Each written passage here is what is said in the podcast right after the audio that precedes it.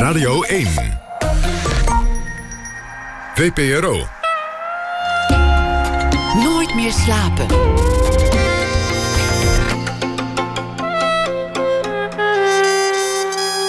Met Pieter van der Wielen. Goedenacht en welkom bij Nooit meer slapen. Zijn hele leven lang is kunstenaar Olaf Mooi geïnspireerd door auto's. Als kind had hij dat al, die fascinatie. Zelfs nu, door files, bekeuringen, parkeerkosten en fijnstof... de automobiele, droom lijkt te barsten. Hij is de gast na ene. Wanda Rijssel schrijft deze week elke nacht een verhaal... bij de dag die voorbij ging. Maar we beginnen komend uur met Marten Reuling.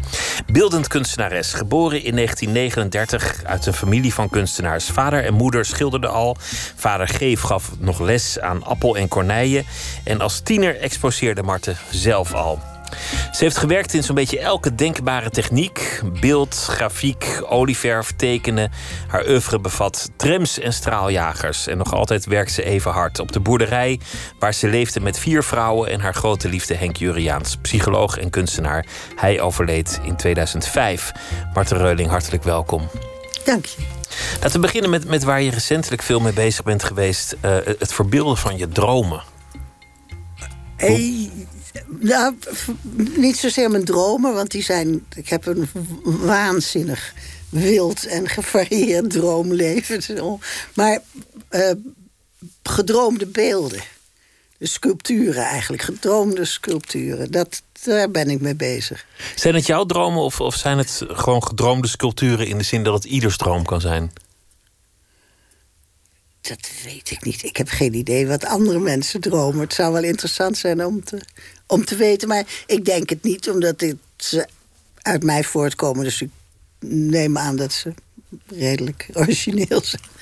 Uh, maar het zijn dus dingen die je uh, sommige heel groot en sommige op onmogelijke plekken in, in idiote bergketens en dat soort dingen. En waarom ik, ik heb, uh, ik werk op. Dan begin ik meteen. Uh, wil jij nog wat vragen? Nee, nee, vertel maar. Ja. doorlullen? Ja, loop maar lekker door. Sorry. maar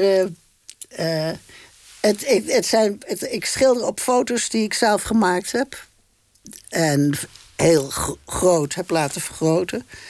En uh, eenmalig trouwens, het zijn allemaal unica. Het is niet een, uh, serie of iets. Maar um, doordat ik dus. Uh, nou ja, doordat ik het schilder, kan ik alles doen. Ook met, met materialen die niet bestaan. Misschien nog wel komen worden, worden misschien nog wel ontdekt. Maar ik kan schilderen wat ik wil. En dat, dat, dat heeft me op dat moment vreselijk in zijn greep. het begint met een foto en dan wordt het geleidelijk aan een schilderij. Maar dit, dit, is, dit is weer een nieuwe weg. Dit, dit is weer een nieuwe techniek. Nou, ik heb, ja, nee, ik heb vroeger, ik heb al wel vaker met foto's gewerkt. Ik heb bijvoorbeeld een serie van, ik denk, een stuk of tien uh, foto's van mezelf, die ik weer beschilderd had, die hebben ooit in het Pieter Centrum gehangen. En, uh, op, en daar was ik gefotografeerd op de plek waar de portretten hangen ook. Dus dat was een soort dubbele blokers cacao. Eh, de locatie komt twee keer terug. Ja, ja. In het gebiedje waar de mensen hun Kalverstraat, bij wijze van spreken, voor de gevangenen. Waar ze het meest kwamen, waar, waar alles eh, plaatsvond. Pakjes sec konden kopen of, of, even, even luchten, even met elkaar praten. Over dromen, ben je een slaper? Slaap je veel? Uh, nou, ik ben, ik ben een slechte slaper geworden. Ik heb altijd wel mooi kunnen slapen, maar nu lig ik tot vier uur s'nachts wakker en dan lig ik te lezen, dus dat is heel gezellig.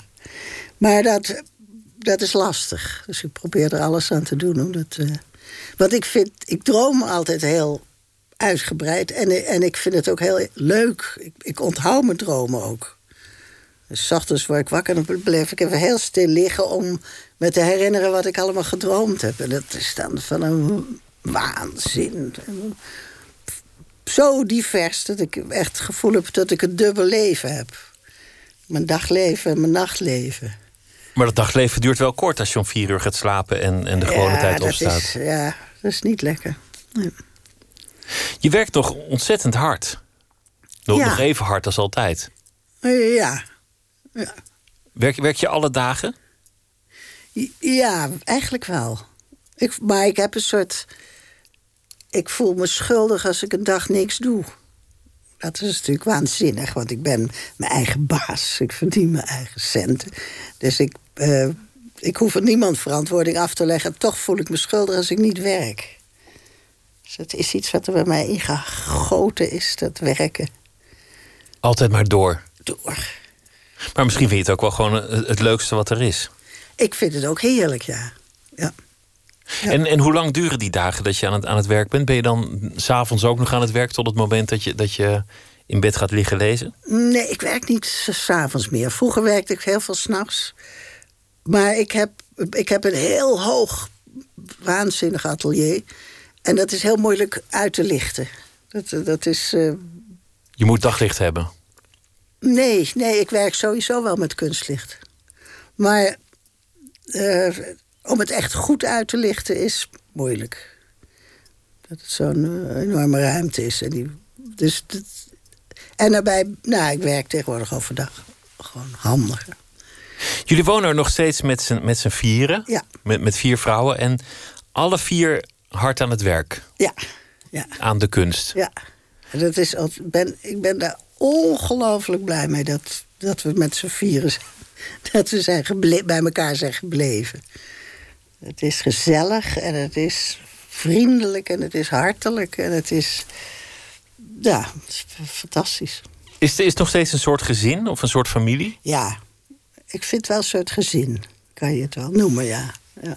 Jullie ontbijten samen, jullie eten samen, jullie eh, hebben corvée voor, eh, voor het huishouden. Eh, ja, de, de taken zijn wel verdeeld. We eten alleen s'avonds met elkaar.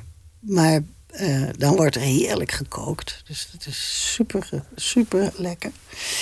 En, eh, maar, en er zijn inderdaad dingen eh, die, die, die nou, iedereen doet. Of, of om de beurt. Of, En het is ook inspirerend als iedereen met de kunst bezig is, lijkt me. Bijna als een, als een, als een bedrijf waarin iedereen aan hetzelfde project werkt. Of aan hetzelfde vak in ieder geval. Ja, hetzelfde vak, want de, de dingen zijn verschillend. Want de grote beelden doen Adrienne, die daar zit, Adrienne Morien en ik doen eh, de grote beelden samen, de uitvoeren daarvan. Dus wij zijn de bouwvakkers en we zijn ook het, eh, het eh, reisteam wat, wat naar de opdrachtgever. En bij grote dingen duurt het vaak een jaar voordat er eindelijk iets gemaakt gaat worden. Dus dat is veel gereis en gedoe. En dat doen Adrienne en ik samen. Maar zij schildert ook zelf. En Wermer schildert ook heel mooi. Die, en, en Alissa Morien, het zusje van Adrienne, is, eh, schrijft. Die is, die is niet... Hoewel die heel mooi kan tekenen trouwens. Maar die is meer op het schrijven dan op het eh, op tekenen. Wa- Wat jullie ooit bond of, of samenbracht, Henk, die, die is er niet meer, maar, maar Godver, godver, godver, god. die is er God voor de God voor niet meer. ja. Is, is, dat, nog- is dat nog steeds zo God voor de God voor? Ja, ik vind, het, ik, vind het, ik vind het zo niks dat hij er niet meer is. In het begin was, eh, werd ik ook gemeen van. Dan zag ik iemand op een oude kerel op een brommertje langs rijden. En dacht ik, hij rijdt nog. En Henk is dood. werd ik helemaal woest van. Later dacht ik, zijn vrouw zit thuis op hem te wachten. Is blij dat hij, er weer, dat hij weer thuis is. Dus ik schaamde me een beetje voor dat soort gedachten. Maar ja, ik mis hem heel erg. Ja. Ja. Hoe aanwezig is hij nog in, in, in het huis? Eh.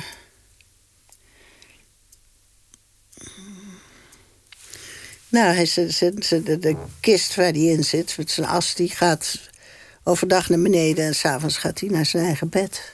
Elke dag En dat jullie nog in bed. Elf jaar lang. ik heb het hem namelijk beloofd. Ik zei, om tegen, elke nacht ik zei tegen hem, "We- we- je je komt lekker overdag, zetten we je beneden neer. Ik had eerst gezegd midden op tafel, maar dat kan niet, want het is zo'n grote kist. Er kan er niks meer op die tafel. Dus hij staat op een bank.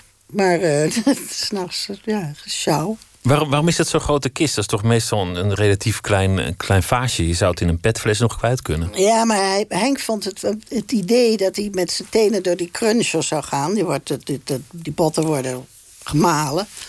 En eh, dat vond hij een vreselijk idee. En toen bleek plots, toen hij helemaal dood was, dat het niet hoefde.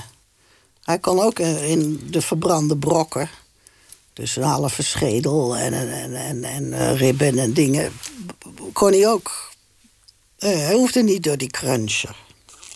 Dus dat hebben we natuurlijk gedaan. Dus hij zit in grote brokken, zit hij in een behoorlijk grote kist. Toch een beetje onverwoest. Ja. Als je het zo wil zien. Ja, ja. Maar jullie leggen hem nog in bed. Jullie, jullie uh, zetten hem nog op de bank. Zijn beeldenis hangt aan, aan alle muren. Want, want je hebt hem in ieder geval een tijd lang heel, heel vaak geportretteerd na zijn dood. Ja. ja Hoeveel heb, portretten? Ik heb er geloof ik 64 gemaakt. En er zijn er een paar niet afgekomen. En een paar mislukt die ik overgeschilderd heb. Dus er zijn er 56 over. 56 keer. 56. En die hangen allemaal ergens in het huis of in het atelier? Nee, daar, daarvoor. Ik, ik heb ook ruimte nodig voor mijn andere werk. Dus in het begin hing, hing die inderdaad helemaal door het hele huis. Maar nu is dat wat minder, omdat ik gewoon een plek moet hebben om mijn werk, mijn andere werk te laten zien. Bijna als een, als een soort verafgoding is het. Nou, het is, het, het is heel leuk. Wat, wat ik hij is meer aanwezig met die portretten dan niet, vind ik. Dat, uh, we hebben ook wel eens zo'n stelletje gekken. Ook wel eens een portret meegenomen als we gingen werken. En dan hingen we dat in de vrachtauto. Gewoon voor de gezelligheid. Dan was hij er ook bij. Kon hij mee op reis? Kon hij mee op... Waar, jullie, waar jullie ook naartoe gingen. Ja. Geloof je in verwerking? Wat bedoel je? Met Rouwverwerking? Dat, dat, dat, het, dat het slijt, dat het minder wordt? Dat het naar de achtergrond verdwijnt? Ja, het verandert wel. Dat is zeker. Het, het, het, in het begin was het echt acuut. Ik bonkte met mijn kop tegen de muur, bij wijze van spreken, van, van ellende. Maar nu is het uh, veel gelijkmatiger geworden. Maar, ook, maar het is iets wat plots in de flits kan het zo opkomen. Kan het je grijpen? Ja, dit zijn flitsen nu meer. En in het begin was het gewoon één, één grote stroom ellende. En nu is dat, dat is nu niet meer zo. Dus er is wel wat veranderd, ja. Hij bracht natuurlijk ook, ook heel veel leven in, in, in, in je Nou. bestaan. Ja, ja. Ik, ik kan me moeilijk voorstellen hoe jouw leven zou zijn gelopen... als je, als je niet op een dag Henk Juriaans tegen, tegen het lijf was gelopen. Ja, dat kan ik me ook heel moeilijk voorstellen. Ik, heb, eh, ik denk, ja, heel anders, denk ik. Want Henk was ook ehm, voor mijn werk heel bevrijdend. Die had iets van. eh, eh, ten eerste van, was hij dol op mijn werk, wat ik geweldig vond natuurlijk. En ook hij, als ik zei van, "Oh, we- we- we gaan dat of dat doen, dan zei hij: Oh, fluitje van een cent, dat doen we zo. Hij, hij sneeuwruimde voor mij de boel. Hij maakte de boel makkelijker. Hij bedacht technieken voor me en, eh, en ja, hij, hij, hij gaf me heel veel ruimte. Dat was natuurlijk vreselijk lekker. Hij nam zelf ook veel ruimte. Ja, nou, enorm. ja, ja, ja. Hadden jullie botsingen? Gebeurde dat wel eens? Nee, eigenlijk niet. In, in, in die, wat is het, eh 35 jaar dat jullie samen zijn geweest? Ja, nee. Ik geloof het helemaal niet. Nee. Want ik had met hem iets van. Ik vond hem zo geweldig dat ik besloot dat ik nooit tegen hem zou liegen over mijn gevoelens. Omdat ik dacht, hij, hij heeft zo'n zuiver gevoel over mensen. Dat als ik een beetje ga zitten liegen over iets, dan ga ik aan hem zitten morrelen. Dat wou ik niet. Dus ik heb altijd geprobeerd totaal eerlijk tegen hem te zijn. En dat was hij ook. Was, eh, en daarbij eh, gunde ik hem ook alles wat hem maar te, te gunnen was. Hij mocht alles van jou. Hij mocht alles van me, ja. Ja, en wat we de, de strijdkreet was, zei ik mag alles. En later, toen hij dood was, zei, heb ik eraan toegevoegd, behalve doodgaan. Mocht jij ook alles? Ja. Ja. Dat, dat heb ik hem ooit horen uitleggen. De, zijn filosofie was als je gewoon alles doet alsof je alleen bent. Precies de keuzes maakt die je normaal zou maken als die ander er niet was. En als die ander dat ook doet, dan heb je in ieder geval je volwaardige zelf in die relatie. Nou, en dan zie je in ieder geval wat je aan elkaar hebt. Dan is het niet een soort toneelstuk van je permanent aanpassen en van jezelf vervreemden. Ja. Eigenlijk een soort, soort, soort egoïsme, maar niet uit egoïsme. Ja. Een heel opmerkelijke filosofie, maar, maar volgens mij ook wel, ook wel weer intelligent. Ja, en, en het, het, het werkte ook. Het werkte ook goed. Maar ik, ik, was ook dol op hem en hij was ook dol op mij. Dus dat kwam, maakte het natuurlijk makkelijker. Maar hij kwam, hij kwam met, met een andere vrouw en zei: Nou, zij komt hier ook wonen. Ja. En nog een keer en nog, een keer. Ja, nog een keer ja. en, en elke keer lachte jij? Nou, de, e-, nee, de eerste keer had ik iets van, goh, echt? Ja, maar vond het ook leuk. Want ik vond die vrouwen, eh, kende ik heel goed. En vond ik heel aardig. En hield ik al van, bij wijze van spreken. En dus ik zag het niet als een aanslag op mezelf. Ik, ik, ik het de, boel werd groter. Er kwam meer bij. Maar ik heb nooit het gevoel gehad dat ik Henk moest delen... of dat ik tekort kwam aan hem. Of dat ik... Uh, dat, dat gevoel heb ik nooit gehad. Meer dat er leuk, nog een leuk iemand bij kwam. En pas bij de derde keer toen Wanda kwam moest ik lachen. Want die, dat wist ik niet, dat die kwam. En die zag ik... ik was een, we hadden een heel lang atelier en ik was de ene end bezig... en de andere end zag ik Wanda met een hele grote matras binnenkomen lopen. En toen zei ik, wat, wat doet Wanda? met die matras. Toen zei ik, die komt hier wonen. Daar schoot ik wel van in de lach, want dat wist ik niet. Van tevoren, dat had, had hij niet gezegd. Maar dat vond ik prima. Maar jullie wonen nog steeds samen, dus er, er, er, moet iets kloppend zijn geweest in, in, in die verhouding. Perfect, het was hartstikke gezellig en leuk. En nog steeds.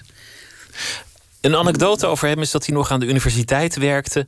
En, en dat hij uh, op een dag dacht: van, Goh, waarom ga ik eigenlijk niet in een jurk met make-up naar, naar de universiteit. Want het zijn toch mijn argumenten die tellen. In de wetenschap gaat het toch om, om de waarheid en niet je uiterlijk. En dat hij met, in, met een, een vergadering vol hoogleraren binnenkwam. En dat niemand nog naar zijn argumenten wilde luisteren. Omdat hij een jurk aan had. Ja. Waarmee, waarmee hij wel iets fundamenteels aantoonde. Absoluut. Op een heel ondogmatische manier. Ja. Wat het leuke was, wij eigenlijk zagen in alles mooi uit. Wat hij ook aan had. En, uh, maar hij zag er in een jurk zag hij er niet uit als een, als een komiek, bij wijze van spreken. Maar hij had een soort. Uh, in de jurk kreeg je een soort van middeleeuws effect. Hij zou, zo van een, van een middeleeuws fresco afgestapt kunnen zijn. Uh, dus ik vond het prachtig. Het stond allemaal even mooi. maar die luisteren zich helemaal gek. En dan tilde hij ook nog zijn rok op. En ik had de kanten ondergoed voor hem gekocht. Met een mooi. En dan tilde hij zo. Liet hij kantje van zijn onderbroek zien. En vielen ze helemaal flauw van schrik, al die kerels. Het liet wel iets zien. Het liet wel iets zien over dat nou, bedrijf. en, nou, en, over wat wetenschap ook is. Waanzinnig dat je zo reageert op iemand in een jurk. Ik bedoel, wat, wat doet het ertoe? Hè? hij, heeft, uh, hij heeft zichzelf tentoongesteld als kunstwerk in het stedelijk lang voor uh, Abramovic en, en, dat soort mensen er wereldberoemd mee werden, deed hij dat eigenlijk. En, en toen er tijd werd dat, werd dat meer gezien als iets, iets vreemds, iets, iets raars. Nou, hij, het, uh, hij heeft zich. Uh, hij heeft zijn dagelijkse gedrag gedurende een tijd ook vastgelegd. zijn dagelijks gedrag verkocht aan de gemeente Amsterdam. En die hebben hem als zijnde aangekocht, moesten ze hem wel exposeren. Een uurtje per dag? Een uurtje per dag. En, maar dat, het, hij, hij, het was wereldnieuws. Het stond bij wijze van spreken in Time Magazine... voor het bericht van hem voor de dood van Onassis. Uh, de Duitse bladen, het was echt... Het was een parimatje, weet ik veel wat allemaal.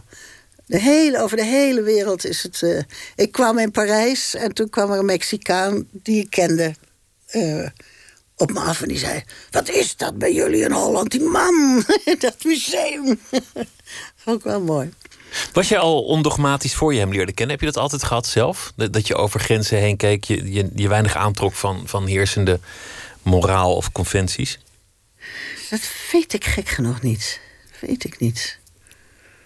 Want ik ben niet zo'n... ehm, Rebel. woesteling of een rebel of zoiets. Helemaal niet. Maar ik, ik, ik vond. eh, ik herkende wel Henk zijn genialiteit en zijn eh, bijzonderheid. En daar genoot ik ook enorm van. Maar hij zei: eh, Ik zou niet in het stedelijk zijn. Ik bedoel, ik heb het niet eens bedacht, dus ik zou het sowieso niet. Maar ik zou het ook niet gedaan hebben. Zelf niet. is niet, nee, ik ben, ik ben uiteindelijk een schilder en een tekenaar en ik zit in mijn eentje in mijn atelier te, te donderjagen. Dat, dat is mijn leven. Tamelijk ambachtelijk. Ook, dat is ook lekker, het lekker ervan, ja. ja. Je woonde eh, voor je Henk ontmoette samen met, met, met Hans Koetsier. Ja, Dat, dat heeft wel aan je gefroten dat je die moest verlaten. ja, Daar had je het moeilijk mee. enorm moeilijk. Enorm moeilijk. Ik was er dol op Hans. Maar zo, zoals ik echt bang verliefd werd op Henk... dat heb ik bij Hans niet gehad. Nooit. Ik was dol op hem. En hield, hou nog van hem. En, en ik heb het ook leuk met hem gehad. Ik heb heel veel van hem geleerd.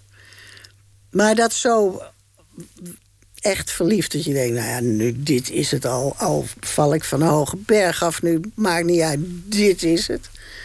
Dat, eh, dat had ik niet eerder gehad. Dus het was, het was wat mij betreft onvermijdelijk. En Henk zei, ik wil je voor mezelf hebben.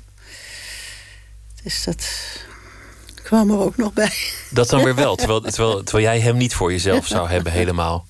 Hij had ook kunnen zeggen, nou ja, eh, ga pendelen voor Rensen, weet, ik het. Ja. Nee, hij had zijn zin op me gezet. Hij moest je hebben. Hij moest me hebben. Is dat op te lossen? Als je, als, je, als, je, als je zo verliefd wordt terwijl je met iemand bent. Ah, het vond het vreselijk. Het brak mijn hart gewoon weg. Ik, ik, ik betrapte mezelf erop dat ik, dat ik dacht... ik hang, hang mezelf aan de hoogste boom... en dan zullen ze zien hoe ik leid. Toen ik me dat realiseerde, dat ik, van, dat ik zo verscheurd werd... Door die, tussen die twee mensen in. En toen ik dat dacht, moest ik natuurlijk wel erg om mezelf lachen. Maar ik, ik meende het bijna. Van, ik word er gek van. Ik vind het zo vreselijk. Dat, eh, ja, dat heeft me enorme ellende gekost. Gelukkig hebben Hans en ik, verdorie, op, zijn sterfbed... Hebben we, hebben we het weer echt goed kunnen maken. Maar ik vond het uh, schuwelijk. Hans kwam uit de reclame. Ja, Een, een heel andere hoek dan, dan de hoek waarin jij eh, eh, werkte. Jij, jij was echt van, van de kunst. Heeft, heeft, dat je, heeft dat je veel geleerd? Om, om met iemand te zijn die in, in zo'n andere discipline werkt. Nou, ik heb. Eh, nee, want daar had ik eigenlijk heel weinig mee te maken. Want Hans was een enorme lezer, eh, geïnteresseerd in alles. Een enorme. zoog de wereld op om zich heen. Ik, als je met Hans door de stad liep, dan liep hij over de gebouwen te vertellen. En Ik liep altijd een paar passen achter Hans. Dan liep hij me te vertellen wat er allemaal te zien was. En de geschiedenis van alles. En hij, hij wist ontzettend veel. En hij was ook heel geïnteresseerd in kunst. En toen had ik een klein, piepklein ateliertje in de Jordaan. En daar had ik verse doeken en ik had olieverf en ik had... Maar ik liep daar nog een beetje... Ik was van de academie af en liep daar nog een beetje rond met iets van... Jeetje, wat, wat, god, nou moet, ik, nou moet ik toch wat gaan doen. En toen zei Hans, zal ik eens een schilderij maken? En ik, zoeterd die ik ben, zei, ja hoor, ga je gang maar. Dus die schilderde meteen mijn mooie verse doeken vol. En ik vond het enig. Ik zei, ja, wat goed, ga door. en hij is ook doorgegaan. Hij, heeft, hij heeft fantastisch werk gemaakt. Ik weet niet of jij de advertenties kent die hij gemaakt heeft. Het heeft jarenlang in van Nederland in Parool. eh, en in Propriocurus, meen ik ook, eh, advertenties gezet met teksten. Ken ik niet, nee. En, en dat is, die is waanzinnig geweldig. En die, be, die bekostigde die uit zijn reclamewerk, waar die steengoed in was. Wat, wat waren dat dan voor advertenties? Ja, nou, bijvoorbeeld, er is er eentje, hele pagina zo, en er staat op Amsterdam, yes dear, met een uitroepteken. Of, uh, uh, even denken of ik er. Want ze waren heel, heel waanzinnig. Er is zo'n groot boek van de staatsdrukkerij. Er komt in het Stedelijk Museum uh, komt er wat over. Um, maar de staatsdrukkerij heeft een boek gemaakt met alle advertenties erin. En ik zou niet. Ah, zoveel. Fantastisch. Echt geweldig. De kunst was, was, er altijd in jouw leven. Want, want in jouw, jouw familie, jouw voorouders waren al zoveel mensen bezig met kunst of andere creativiteit. Ja, er is. Er is ik had um, twee grootvaders die mooi konden tekenen. Schijnbaar, dat heb ik, herinner ik me niet, maar dat is verteld. En um, van eentje weet ik het wel, want die tekende altijd vier masters voor ons. Want dat vonden we zo mooi, mijn broertje en mij. En, maar ergens in de paar eeuwen terug zit er nog een nest schilders. Die ook, uh, wel in mijn familie dus. En je vader heeft nog, nog les, dat zei ik al in de inleiding, aan, aan Appel en, ja. en Corneille lessen gegeven. En ook nog aan, aan veel meer ja. mensen die beroemd zijn geworden. Ja. Maar, maar zelf heeft hij, heeft hij eigenlijk niet de roem gekregen die hij die, die wel verdiend had. Want zijn schilderijen ken ik, ken ik dan wel. En die zijn onvoorstelbaar. Die, die zijn, die zijn van, van een kwaliteit en schoonheid die, die je amper voor de geest kunt halen. Maar hij is, hij is niet heel beroemd. Vergeleken met, met, uh, met zijn leerlingen althans. Ja, ja maar hij heeft het, het ongeluk gehad... Uh, dat voor de oorlog was hij een van de jongens die meetelde. En uh, toen kwam die oorlog en in die tussentijd gaf hij dus al die jongens les. De appel en sierhuizen, weet ik veel, jammer. En, maar die barstte na de oorlog barstte dat cobra los. En dat was zo bevrijdend uh, op veel, veel vlakken... dat de fijnschilders zoals Willink en Henkes en mijn vader... en nou nog een stel... die die werden niet meer bekeken. Die hoorden er niet meer bij. Die, die werden niet in het museum opgehangen. Dat was voor oorlogs ineens? Dat was voor oorlogs, ja. En mijn vader heeft waanzinnig succes gehad in Amerika. Schilderijen verkocht. En ik geloof dat Pieter Fonda had... Uh, nee, niet Pieter Henry Fonda had... acht schilderijen van mijn vader. En uh, daar heeft hij heel veel aan verkocht. Maar hij heeft dus niet inderdaad niet roem ermee vergaard uiteindelijk. Vond hij dat erg? Ja, vast wel. Maar dat zei hij niet? uh, nee, want hij, hij hield erg. Bijvoorbeeld van Karel Appel was hij dol op. Dat vond hij een schat en een, en een geweldige kunstenaar. Dus uh, hij zat in een beetje in een spagaat wat dat betreft. Hij was altijd ook heel enthousiast. Hij gaf in de zomervakanties gaf hij zo'n klas opdracht om uh, een, een, bepaalde zin uit een gedicht of weet ik veel, uit een boek of iets. Um, om, om daar in de zomer iets mee te doen. Um, en dan kwam Karel Appelstevast met, met 40, 50 gouaches terug. Een ander had ook nog een tekening gemaakt. Leuk, mooie tekening gemaakt. Maar Appel kwam met zo'n berg werk weer terug. En, dat vond hij zo ontroerend en zo geweldig. Was je vader belangrijk voor jou? Ja, zeer, ja. Waarom? Ik was dol op hem. Ik was erg dol op hem. Um, nou, het is een ongelooflijke aardige, erudite man. Maar ook een, eh, een, een, een aardse man. Hij was, had het verliefde hart, zo gezegd. Waar die niks hij deed er niks mee, maar hij kon vreselijk verliefd worden op, op iemand. En uh, hij kon fantastisch vloeken. Hartstochtelijk vloeken. Gierend van de lach in de hoek. Als hij dan zijn hoofd stoot in het schuurtje... dan waren wij echt uren gelukkig van de gek dat hij er dan losbarst. Maar...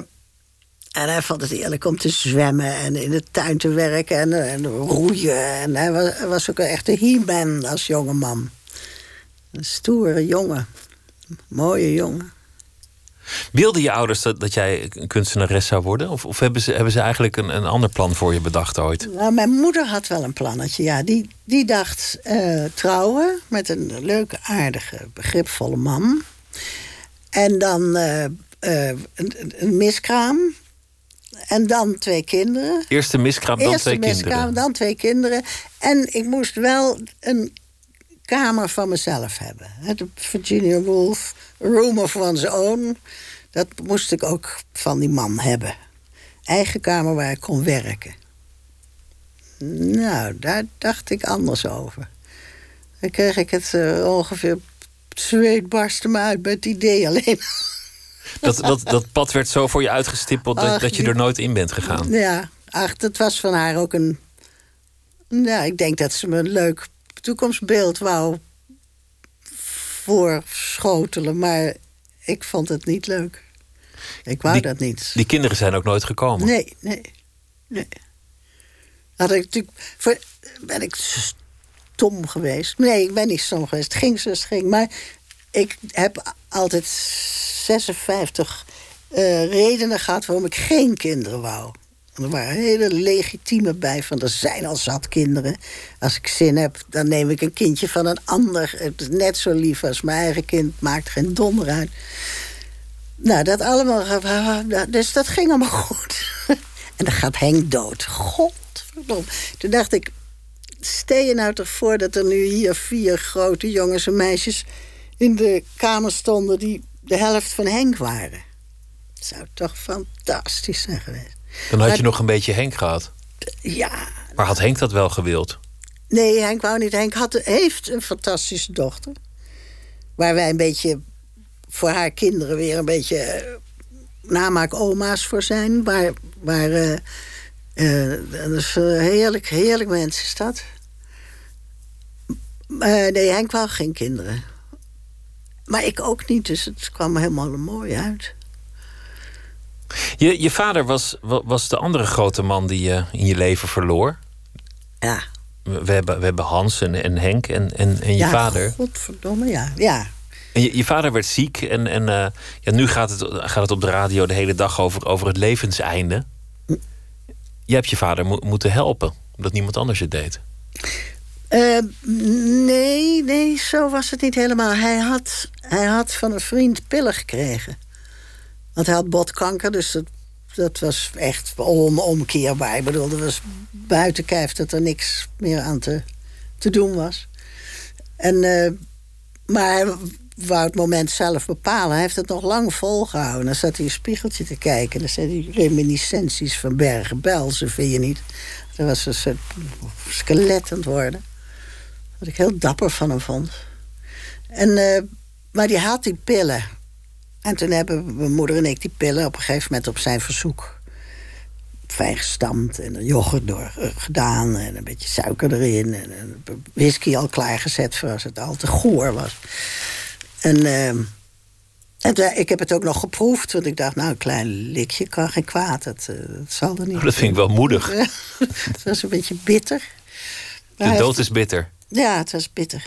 En, en hij heeft het manmoedig op zitten drinken. Op zitten eten, zitten lepelen.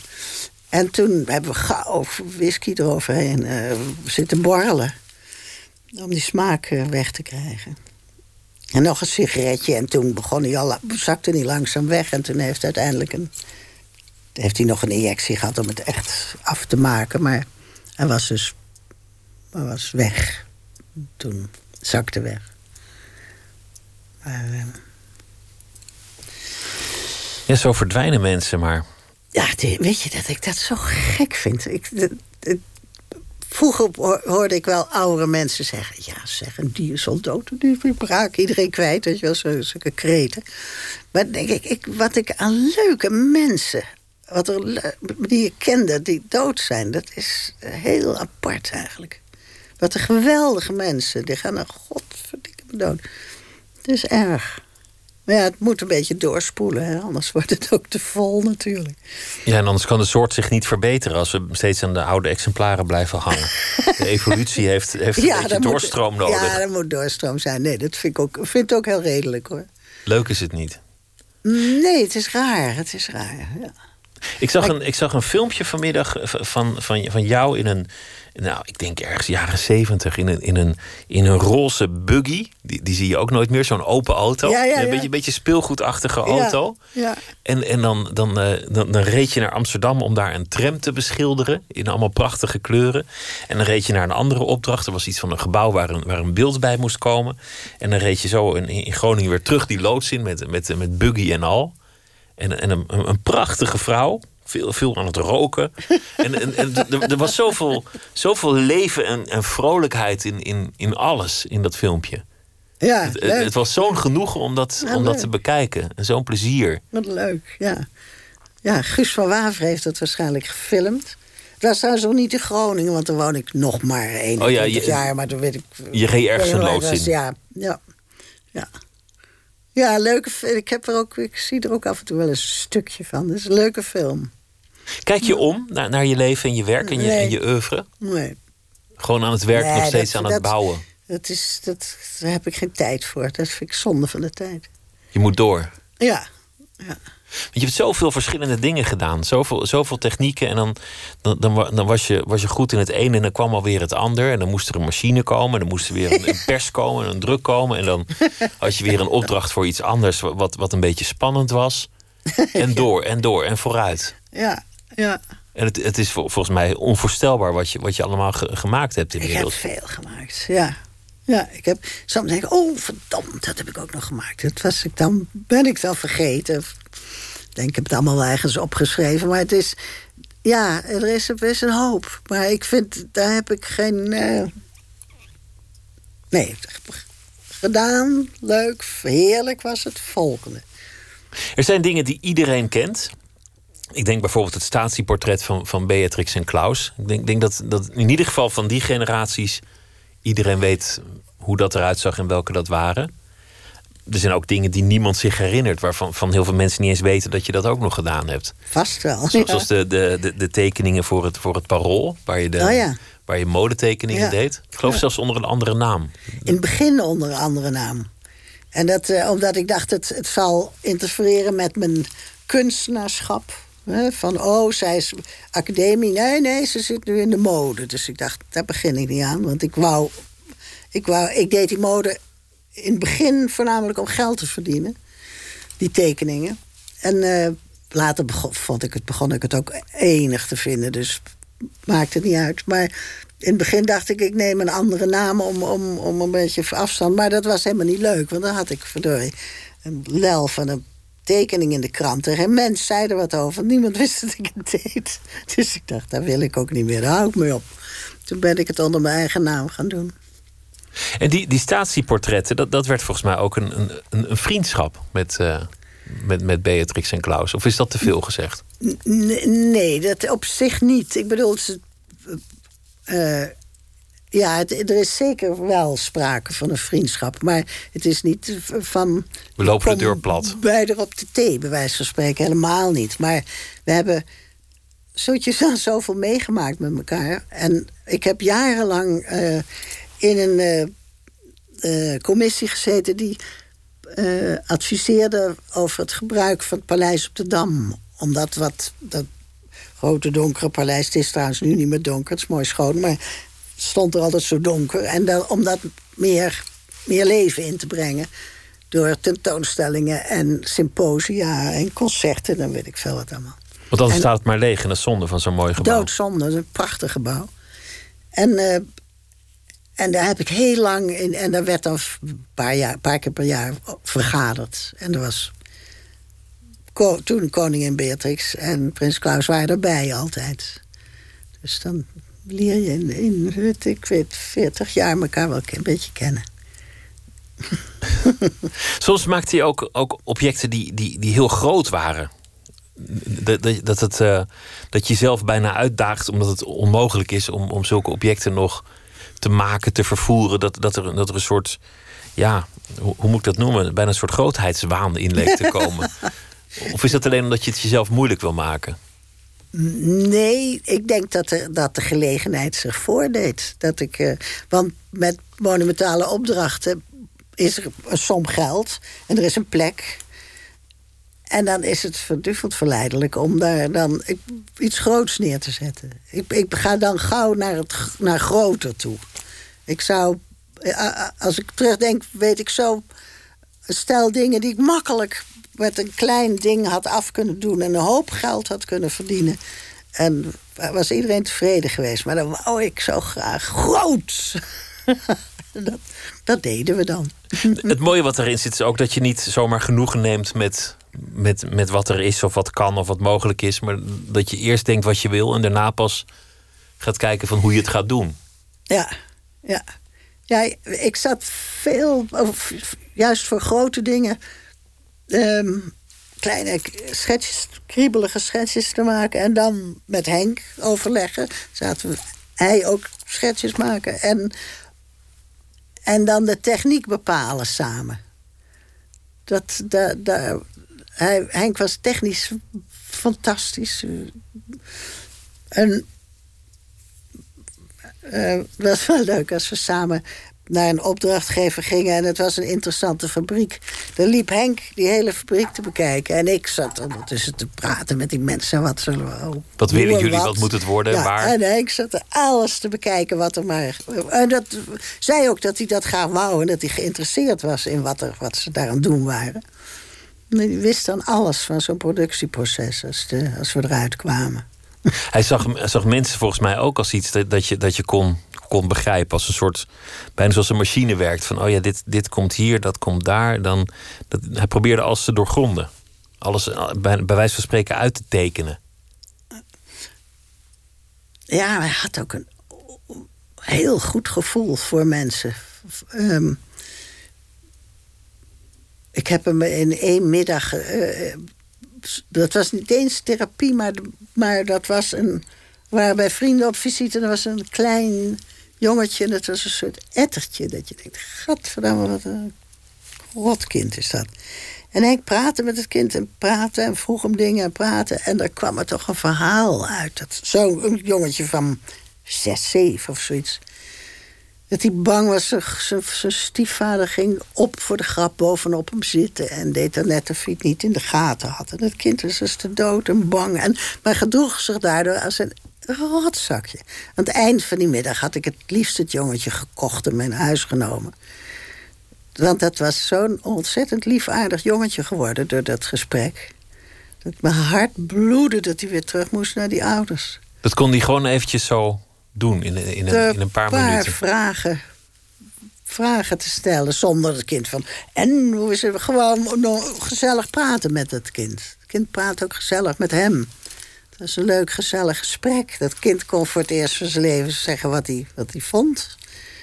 Omdat Henk rustig, uh, vrolijk en vriendelijk naar hem zat te luisteren. Dus uh, ik vond het geweldig. Heel indrukwekkend. In, in, de, in de wereld der psychologen werd hij er omstreden door. Die, die, die vonden te veel op een soort, soort goeroeschap lijken, op een soort mensenfluisteraar lijken. Die, die moesten er eigenlijk niks meer van hebben op het laatst. Ja, ja die waren, nou, niet eens op het laatst. Het is eigenlijk altijd zo geweest. Uh, maar hij deed dingen waar ze uh, bijvoorbeeld patiëntenverslagen moesten ze doen. En dan zei Henk, uh, het gaat heel goed met Jaap. Punt.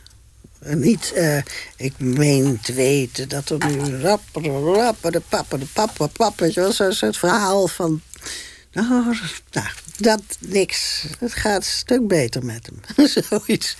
Of hij ging met mensen uh, lekker in het gras aan de Amstel.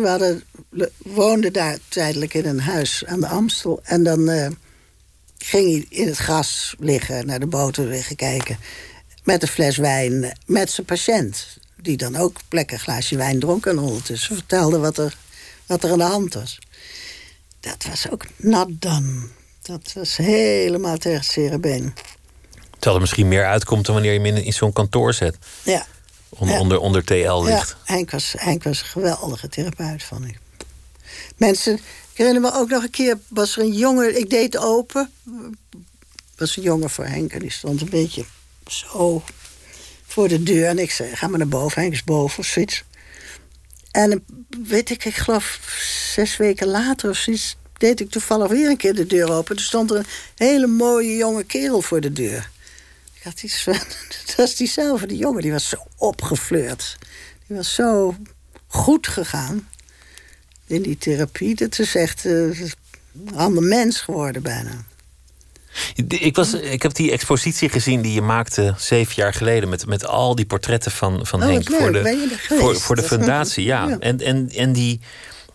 Allereerst was het, was het ook alle mogelijkheden van portrettekenen geëxperimenteerd. Elk portret net iets anders. Maar, maar het, het- de, de liefde, die, die, die spatte van die wanden. Hmm. Het, het, was, het was alsof je hem voor het eerst zag bij ieder portret. Ben ben je pas, na- pas na zijn dood echt naar hem gaan kijken? Heb je hem wel geschilderd toen hij nog leefde? Ja, maar hij, hij, eh, hij wou niet poseren. Ik heb een stelletje kleine schilderijtjes van hem gemaakt. En ik heb hem ook wel getekend, als ik de kans kreeg. Maar hij wou niet. Ik ben een groot schilderij voor, van hem begonnen, maar dat, hij wou niet poseren. En, Had geen rust. Ja, had, hij wou die niet. En stom genoeg dacht ik er niet aan om met foto's te werken. Dat is toen niet in mijn kop opgekomen. Ik heb wel hele mooie foto's van hem gemaakt. Stelde hij de camera in en de hele rotzooi, maar dan maakte ik prachtfoto's van hem. Hoe, hoe leef je nu eigenlijk? Want, want eh, je, je, wordt een, een, een dagje ouder. Rook je nog net zoveel? Een, een, Eh. een wijntje erbij? Of, of, of heb, je, heb je toch je levensstijl aangepast aan, aan, het, eh, aan het klimmen der jaren? Nou, nou, nog niet zo lang, maar inderdaad, eh, ik, ik heb nu de elektronische sigaret. Heb ik al een keer geprobeerd hoor. Dat is toen misgegaan, maar ik ben het weer opnieuw gaan doen. Want ik rook, rookte. Ik ben een ontzettende roker. Als Altijd ik- al geweest, toch? Ja, ja. Vanaf mijn zestiende rook ik me helemaal, helemaal de pleuren, zo gezegd. Maar nu heb ik dus die elektrische sigaret. En dat red ik nu al wel een tijdje. En ik ben ook van plan om het vol te houden. Want je wilt toch oud worden, kennelijk. Nou, ik, ja. Ik weet het niet eens. Toen Henk dood was, dacht ik, zal ik ook maar. Maar dat heb ik toch niet gedaan. Ook omdat ik dacht, dan, dan zitten de anderen ook plots zo te kijken. Dat is ook zo'n kale bende. Dat ik een beetje de, de, toch de, grootste kostwinnaar ben van het stel. En dan, dat is dan ook, ik bedoel, zij werken net zo hard als ik. Maar via mij komen de meeste centen binnen. Dus het is. Het, is, het zou voor hun een rotklap zijn geweest als ik ook nog eruit was gestapt. Maar ik heb het serieus overwogen. Dat Om ik dacht, om ermee te kappen. zo leuk. Ik heb het zo leuk gehad met Henk. Wat zal ik een beetje mijn eentje doorgezitten ploeteren. Maar ik moet zeggen dat ik daar... Ik ben nu heel gelukkig. Ik moet ook veel lachen om dingen. Ontzettend lachen. Moet ik... Maar het zou ook allemaal ophouden. Als, als, als, als jij wegging, of, of als jij stierf, dan, dan zou dat, ja, dan zou, zou die hele, die, die hele, dat, dat ge- gezinnetje, dat zou er niet meer zijn. Nou, jawel, En het er zijn er atelier. altijd drie over. Dan zijn er, ja, maar dan, dan, dan op een zeker ogenblik verdwijnt dat allemaal.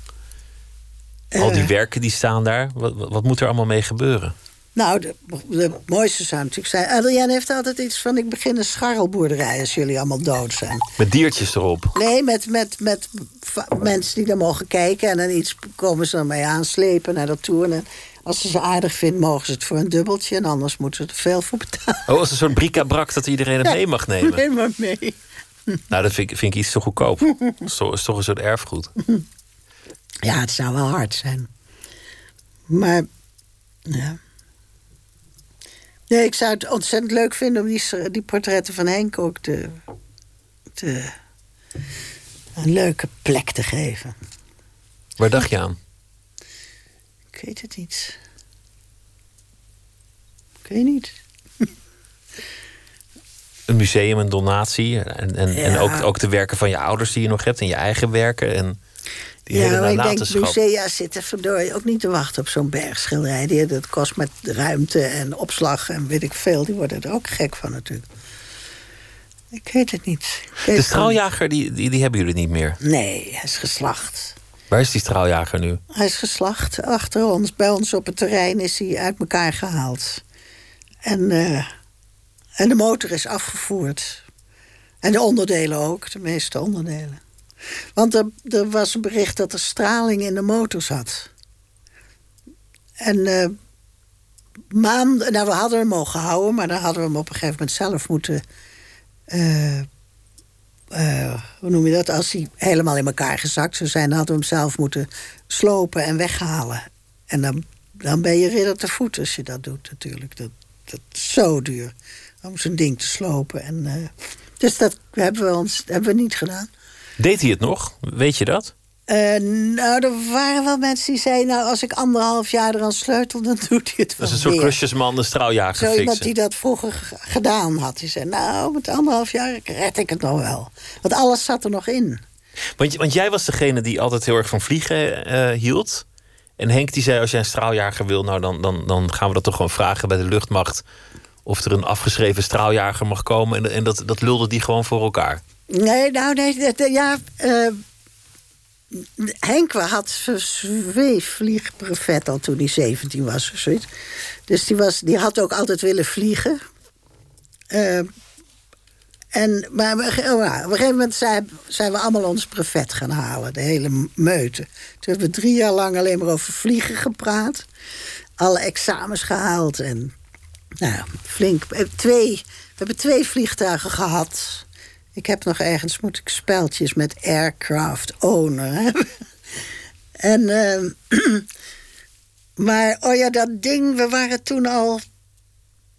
Even denken, we waren toen al bevriend met de luchtmacht.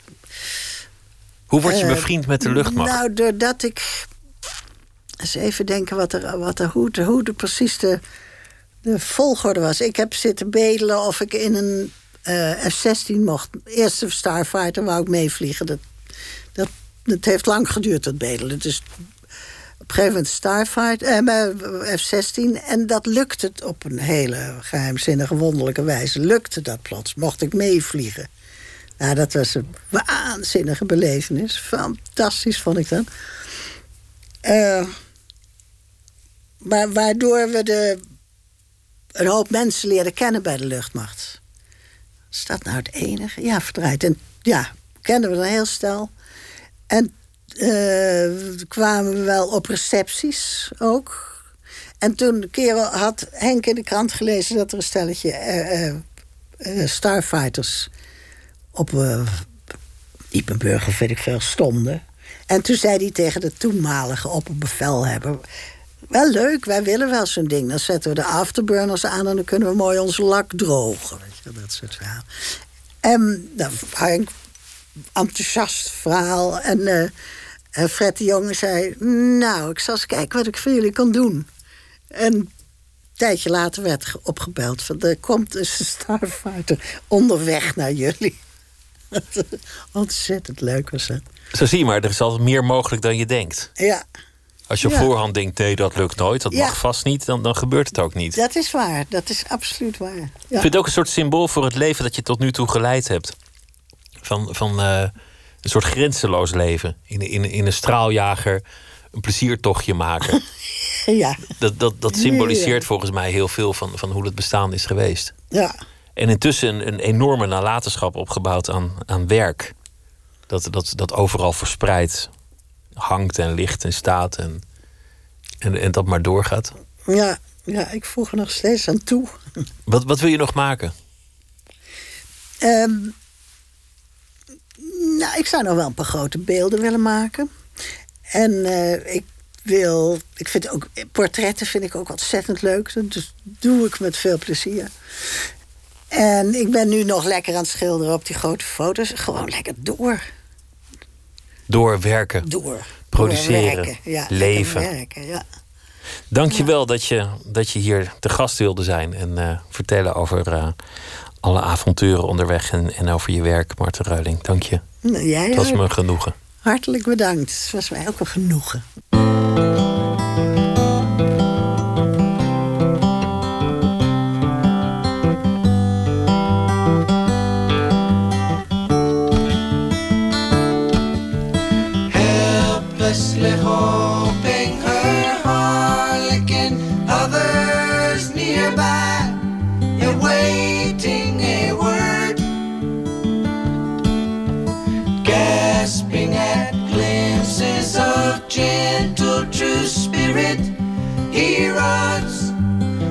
Wishing he could fly, I only to trip at the sound of goodbye.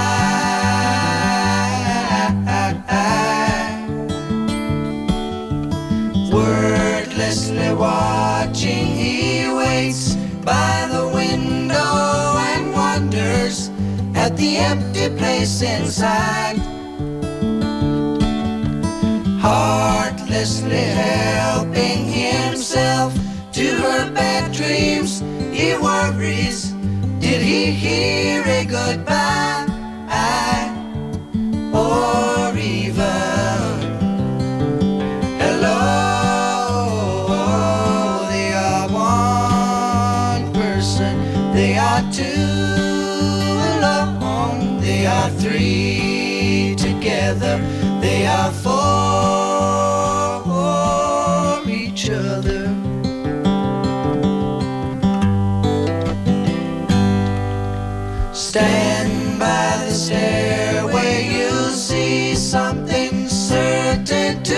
Tell you.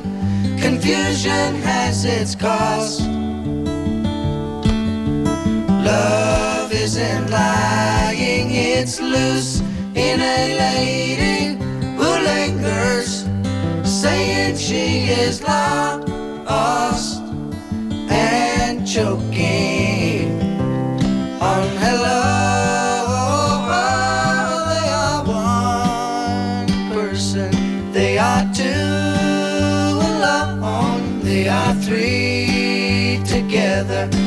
약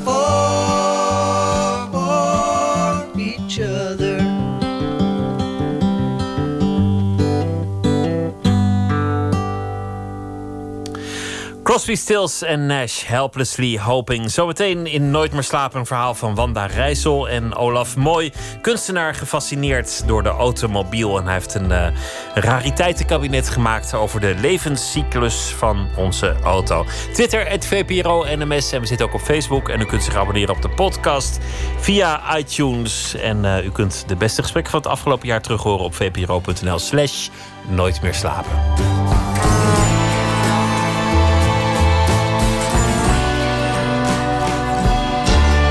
Radio 1, het nieuws van alle kanten.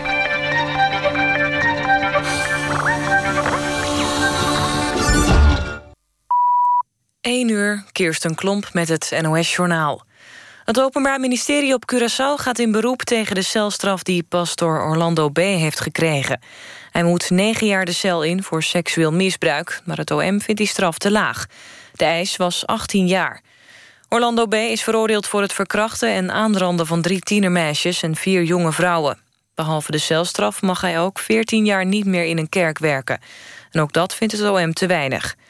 De zaak maakt veel los bij inwoners van Curaçao. Dit weekend werd er op het eiland actie gevoerd voor hogere straffen voor seksueel misbruik. De Poolse president Duda weigert een omstreden wet te ondertekenen... die de rechterlijke macht moet hervormen. In de wet staat dat de regering met steun van het parlement... de leden van de Raad voor de Rechtspraak mag benoemen. Die raad wijst de rechters aan. In het wetsvoorstel is de steun van 50% van de parlementariërs genoeg voor zo'n benoeming. De president wil dat het wordt verhoogd naar 60% Doura gaat daarmee voor het eerst in tegen een voorstel van zijn eigen partij. De afgelopen week gingen ook al duizenden mensen de straat op in Polen... om te demonstreren tegen de wet. De politie heeft een advocaat uit Dongen opgepakt. De 43-jarige Bart V. wordt verdacht van handel in vuurwapens en drugs. Ook twee mannen uit Sint-Willebrord zijn aangehouden. De politie kwam de drie na een langlopend onderzoek op het spoor. De recherche is nog bezig met het doorzoeken van het kantoor van de advocaat.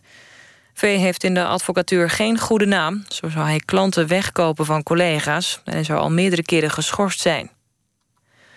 Het weer, het koelt vannacht af naar een graad of 17. In het zuiden of zuidwesten is een kleine kans op een onweersbui. Overdag is het broeierig warm met 27 tot lokaal 32 graden. Eerst schijnt de zon flink, maar later in de middag gaat het onweren. Daarbij is ook kans op windstoten, hagel en veel regen. Dit was het NOS Journaal. NPO Radio 1. VPRO. Nooit meer slapen.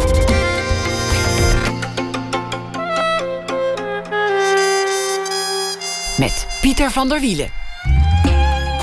Zijn hele leven al is kunstenaar Olaf Mooi gefascineerd door de auto. Het is vaak het onderwerp van zijn kunstwerk. En voor de parade heeft hij een rariteitenkabinet gemaakt... waarin de levenscyclus van de automobiel wordt getoond. En hij uh, is zometeen hier te gast. Je komt het bijna niet meer tegen. Mensen die hun hele leven op één plek blijven wonen. Dat is wel het onderwerp van het boek Honk Vast van schrijver Steffi van den Oort. Mensen die altijd daar zijn blijven wonen waar ze geboren zijn. En we gaan ook op bezoek bij Annie, die al sinds haar jeugd in hetzelfde huis woont in Olburgen. Wanda Rijssel is deze week onze vaste schrijver. Ze is uh, schrijver voor theater, televisie en radio. En deze week zal ze elke nacht een verhaal maken bij de voorbije dag. Wanda Rijssel, goeienacht. Goeienacht, Pieter. De dagen gaan snel en dit was er weer een. Wat, uh, wat is het voor dag geweest? Nou, heerlijke zomerdag. Uh, een potje geschreven. Uh, een beetje gezwommen voor de deur. En, en wat in het nieuws gekeken, ja. Gezwommen voor de deur? Waar, waar zwem jij dan? Ja, dat is hier een kade in Amsterdam. En dan kan ik gewoon voor de deur zwemmen. In, in openbaar water, niet, niet in Ja, zwembad of iets? Oostelijk havengebied, ja. Dat, uh, dat, dat mag en dat kan en dat is heerlijk. Heerlijk. Ja. Wat voor, uh, wat voor verhaal uh, heb je geschreven? Ik heb een heel bijzonder wereldkampioenschap beschreven. Ik ben ga benieuwd. beginnen. Oké. Okay. Dit is een bericht voor de brexit-onderhandelaars. In Congham, in Engeland, heeft gisteren Larry de Slak ondanks de tegenwind het jaarlijkse wereldkampioenschap slakkenloop gewonnen. Deze race wordt al sinds 1960 gehouden. Op een ronde tafel zijn drie concentrische cirkels getrokken van zwarte, rode en blauwe bessen. De slak die het eerst de buitenste cirkellijn doorkruist is de kampioen. De slakken die meedoen dragen ieder een eigen kleur. De een krijgt een lik parelmoer op zijn huisje, de ander een rugnummertje opgeplakt. In een wereld die aan haat en haast ten onder gaat, zijn slakkenraces een ware verademing. De brexit-onderhandelaars Davis en Barnier zullen, gezeten aan hun ronde tafel, tot wel 2019 lang en breed spreken over kapitale hoofdzaken zoals het productrecht van de Britse kroonjuwelen, marmelade en marmiet. Maar wat die Britten niet doorhebben is dit. Verreweg hun beste exportproduct is hun gevoel voor humor. Die mag dan gemarineerd zijn in eeuwenlange splendid isolation. In ons hebben ze een publiek. Ze mogen voor mijn part hun kliffen en kusten afsluiten met regengordijnen maar laten we in godsnaam de wereld overspoelen en redden met hun droge humor. Haat, afgunst en oorlog zijn, dat weet iedereen, alleen voor de humorlozen. De eigenaresse van de winnende slak zei bescheiden dat het beginners luck was. Ze bekende voor de camera dat ze Larry pas de vorige dag in haar tuin had gevonden. Ze had hem van alle kanten bekeken en schatte in dat hij de race wel aankon. Ze heeft hem die hele nacht op een komkommer gezet. Waardoor hij kennelijk zo fit en tevreden de meet bereikte. Komkommer schijnt ook heel goed tegen hoofdpijn te zijn. Mogen dus de brexit-onderhandelaars dag en nachtenlang aan ronde tafels op hun komkommers zitten. Oh ja, de winnaar van een slakkenrace krijgt een bierpul vol met sla. Een bierpul vol met vla. Je wil niet eens winnen.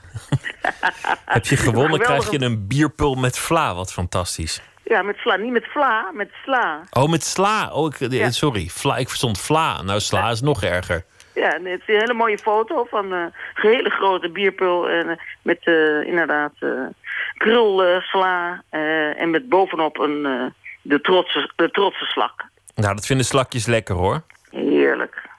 Ja, die brexit, ja, laten we er geen woorden aan vuil maken. Dat, dat, wordt een, dat wordt een lange onderhandeling. Nou, man. Ik zou niet eens weten waar te beginnen. Met, met al die regels en al dat geld en, en al die contracten en exact. al die verdragen. Hopeloos. Ja, het wordt niks. Het wordt helemaal niks. Nee. Wanda, dankjewel. Goeienacht. Tot morgen. Goeienacht. Doei. Hold on, don't turn your back on me.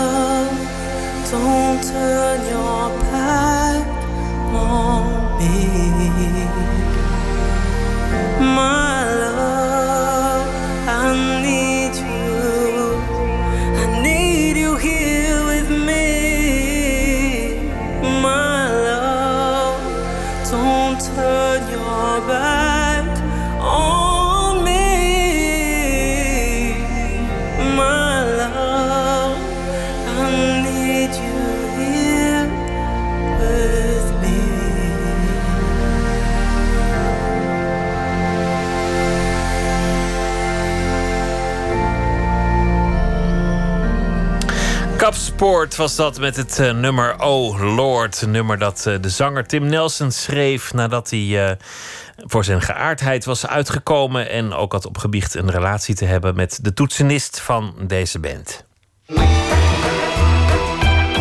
Nooit meer slapen. Ooit was het heel gewoon mensen die van wieg tot graf in hetzelfde huis blijven wonen. Schrijver Steffi van den Oort schreef eerder een bestseller over 100-jarigen in Nederland. Dit keer maakte ze een rondtocht door het land op zoek naar oude mensen die nooit zijn weggegaan. Soms belde ze gewoon aan en werd meteen weggestuurd. Soms ook werd ze binnengevraagd en kreeg koffie en een levensverhaal. En de verhalen die uh, belanden uiteindelijk in het verschenen boek Honkvast van oude huizen, de mensen die blijven. Matthijs Deen die ging op bezoek uh, met Steffi bij een van die oude huizen in Olburgen.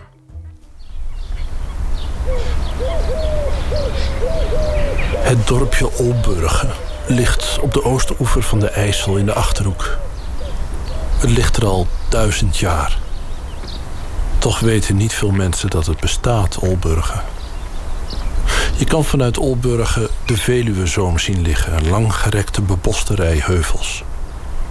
Maar dat is aan de overkant van de rivier. Je kan daar met een pontje naartoe als je dat zou willen, maar het is niet druk op het pontje. Het ligt stil aan de overkant en de veerman loopt met een tuinslang over het lege autodek. Hij spuit met rivierwater zijn pont schoon. Na een tijdje waarin niks gebeurt, komt er een busje. En de pont maakt zich los van de overkant om hem te halen. Het busje maakt op de zijkant reclame voor een minicamping. De perfecte plek om te onthaasten, staat er. De pont legt rustig aan het busje rijdt aan boord. De pont zet hem over. Aan de overkant rijdt hij weer van boord. Dan komt de veerman weer uit zijn sturenhut en gaat door met spuiten. En in het dorp is de rust weer gekeerd. De schapen met hun lammetjes liggen in het hoge gras te slapen. De kerkklok slaat, de kroeg tegenover de kerk is dicht. Op het kerkhof liggen de doden te zwijgen. Er is een klein open kapelletje op het kerkhof. Binnen hangt de verlosser bloedend aan het kruis. Aan zijn voeten de afbeelding van een stierenkop en foto's van lijdenden en overledenen. Je kan er een windvaste kaars kopen en aansteken. Er hangt een toelichtend A4'tje bij. Recht tegenover het kerkhof staat een huis met een paar forse leibomen ervoor. In dat huis woont Annie. Ze woont er al 88 jaar. Ze is er geboren. Ze heeft er altijd gewoond. En vanaf haar stoel aan haar tafel heeft ze een goed zicht op het kerkhof. Daar liggen haar vader, haar moeder en haar zus, die ook in het huis woonde.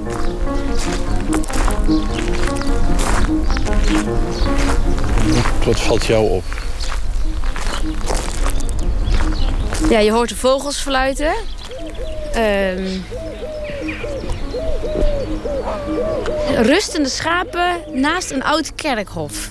Nou, een vrediger omgeving kun je eigenlijk bijna niet voorstellen. Of wel. En dan een oud huis aan de overkant. Met oude luiken, mooie groen geschilderde luiken. 19e eeuwse pand. En ik weet dus dat daar binnen Annie woont, Annie Gieling. En um, ze heeft uitzicht op die zerk en één zerk in het bijzonder. Van Dora Visser.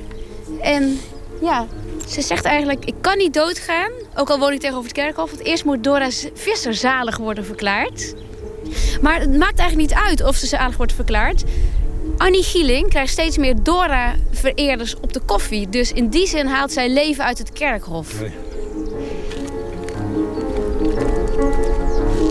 Kijk.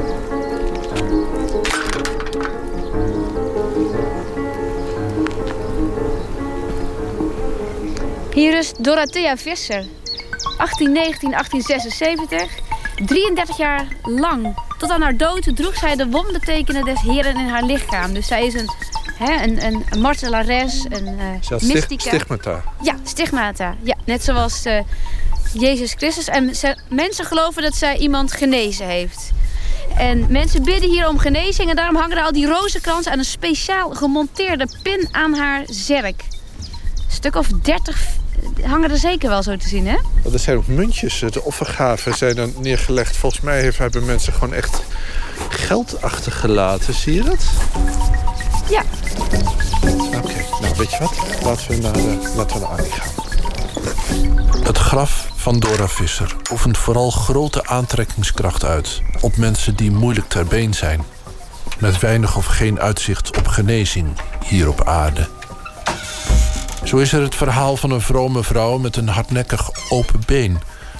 die vanwege een droomvisioen van iemand die haar na was... naar Olburgen is gereisd. En daar op het kerkhof haar open been tegen de zerk van Dora heeft gewreven. Ik ben Annie. Het verhaal gaat dat het been zich de daaropvolgende nacht gesloten heeft... en nooit meer open is gegaan. Zal ik die inschenken? Ja, maar wil je dan even een beker uit de keuken halen? Maar Dora heeft een heel moeilijk leven gehad. Want eh, vroeger ze was van hele arme mensen. En ze waren boer, ze hadden een koe. En dan moest zij als kind met de koe aan de berm van de weg laten grazen. Want ze hadden geen weiland. En eh, is ook een keer door de koe geslagen toen ze acht jaar was. En daar kwam allemaal wild vlees uit.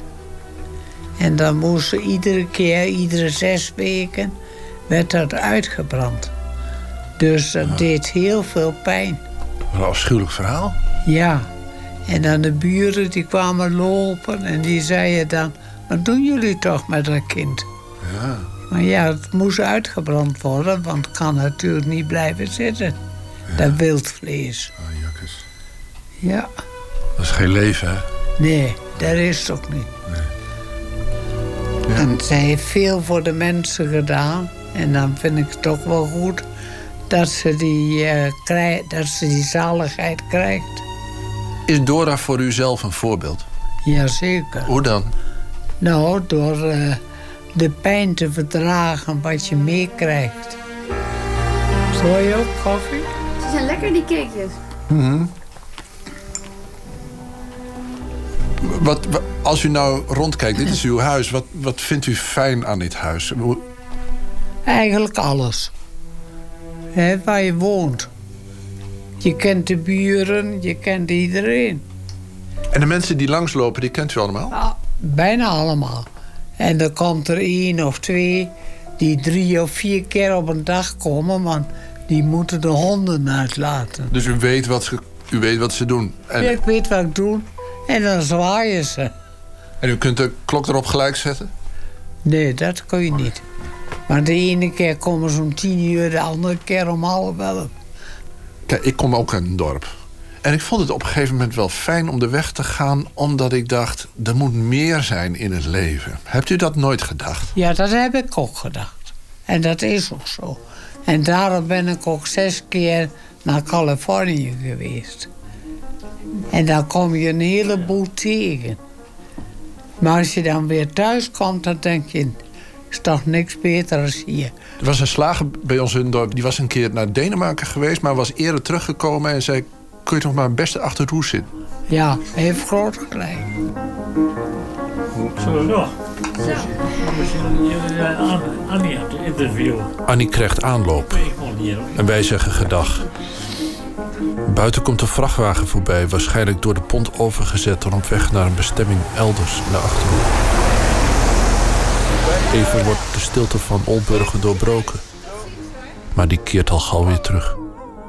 Steffi gaat me voor naar de Dora-kapel op het kerkhof. We gaan zitten onder het bloedend kruisbeeld. Met zicht op het huis van Annie. Als je binnenstapt in zo'n oud huis, in dit geval, dan stap je ook terug in de tijd.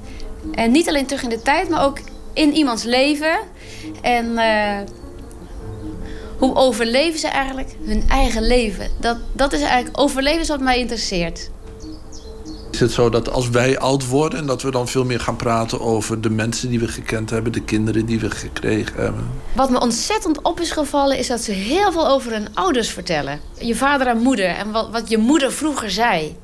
En ehm, hier bijvoorbeeld Annie die zei al van... nou, je moet wel oud worden, maar ook weer niet te oud... want dan loop je in andermans tijd.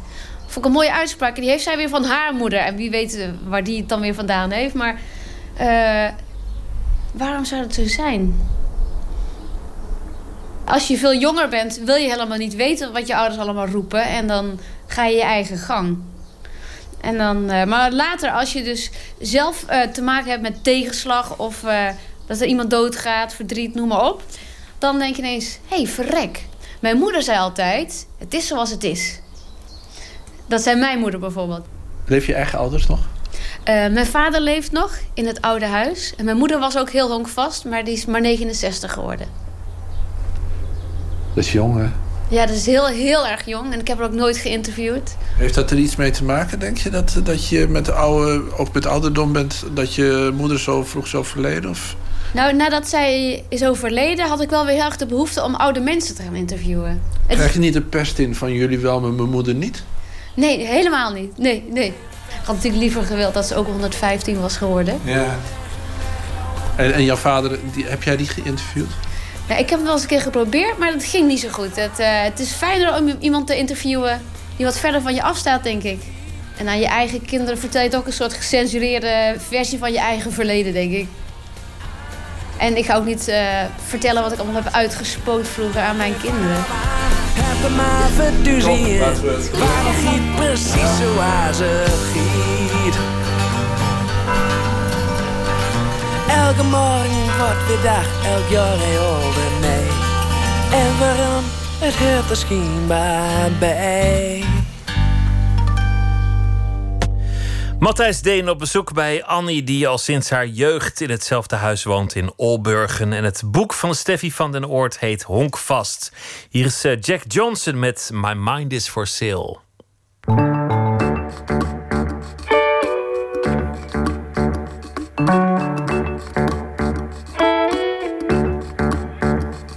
Well, I heard the blinkers on, I heard we're changing lanes, I heard he likes to race. I heard there's six or seven words he likes to use, are always in bad taste. And I heard that Monday's just a word we say every seven times around, and then we pin the tail on Tuesday, watch those strings go up and down. And the elephant in the room begins to dance, the camera zoom into his mouth begins to move those hateful words he uses. I don't care for your paranoid, us against them walls. I don't care for your careless, me first, gimme, gimme appetite at all.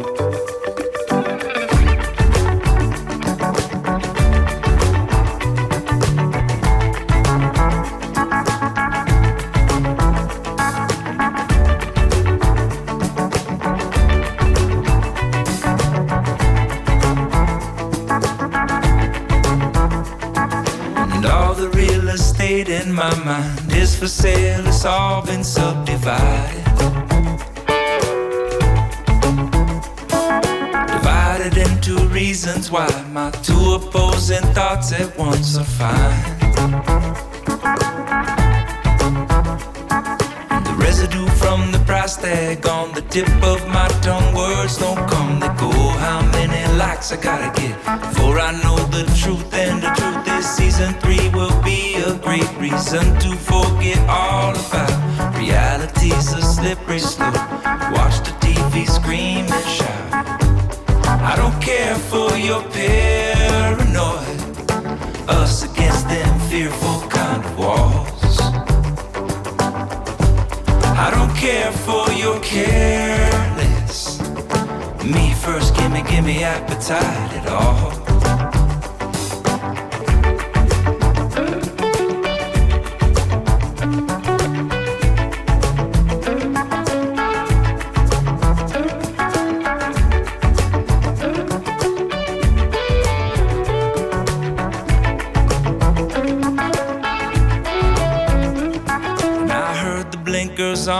I heard we're changing lanes. I heard we need more space. I heard that six or seven words are in bad taste. It's absurd to believe that we might deserve anything as if it's balanced in the end. And the good guys always win. I don't care for your paranoid. Us against them fearful kind of walls.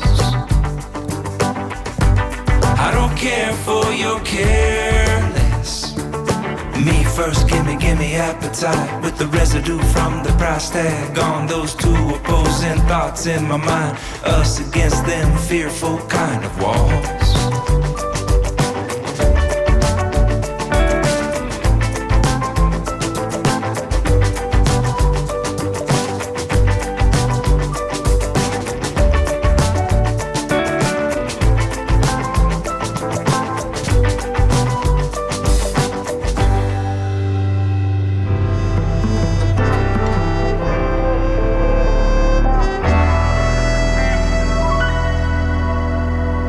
De rubriek heet Open Kaart. 150 vragen over werk en leven. Olaf Mooi zit tegenover mij. Hij is eh, kunstenaar. Zijn kunst is vaak te zien buiten de muren van de geëikte tentoonstellingszalen. Als kind al raakte hij gefascineerd door de automobiel. Bij hem thuis werd de auto gezien als een echt gezinslid. En dat idee is altijd een eh, kern geweest in zijn werk. Hij begon zijn carrière met het maken van autopruiken. Bekend is bijvoorbeeld de Brain Car, een oude Amerikaanse slee... met als bovenkant een reusachtige hersenpan. Op eh, de parade is te zien het Museum voor de Cargiologie, de Cardiology... Dat is een rariteitenkabinet over de levenscyclus van de wagen. En dat eh, mag u heel letterlijk nemen, want hij ziet de auto als een levend wezen.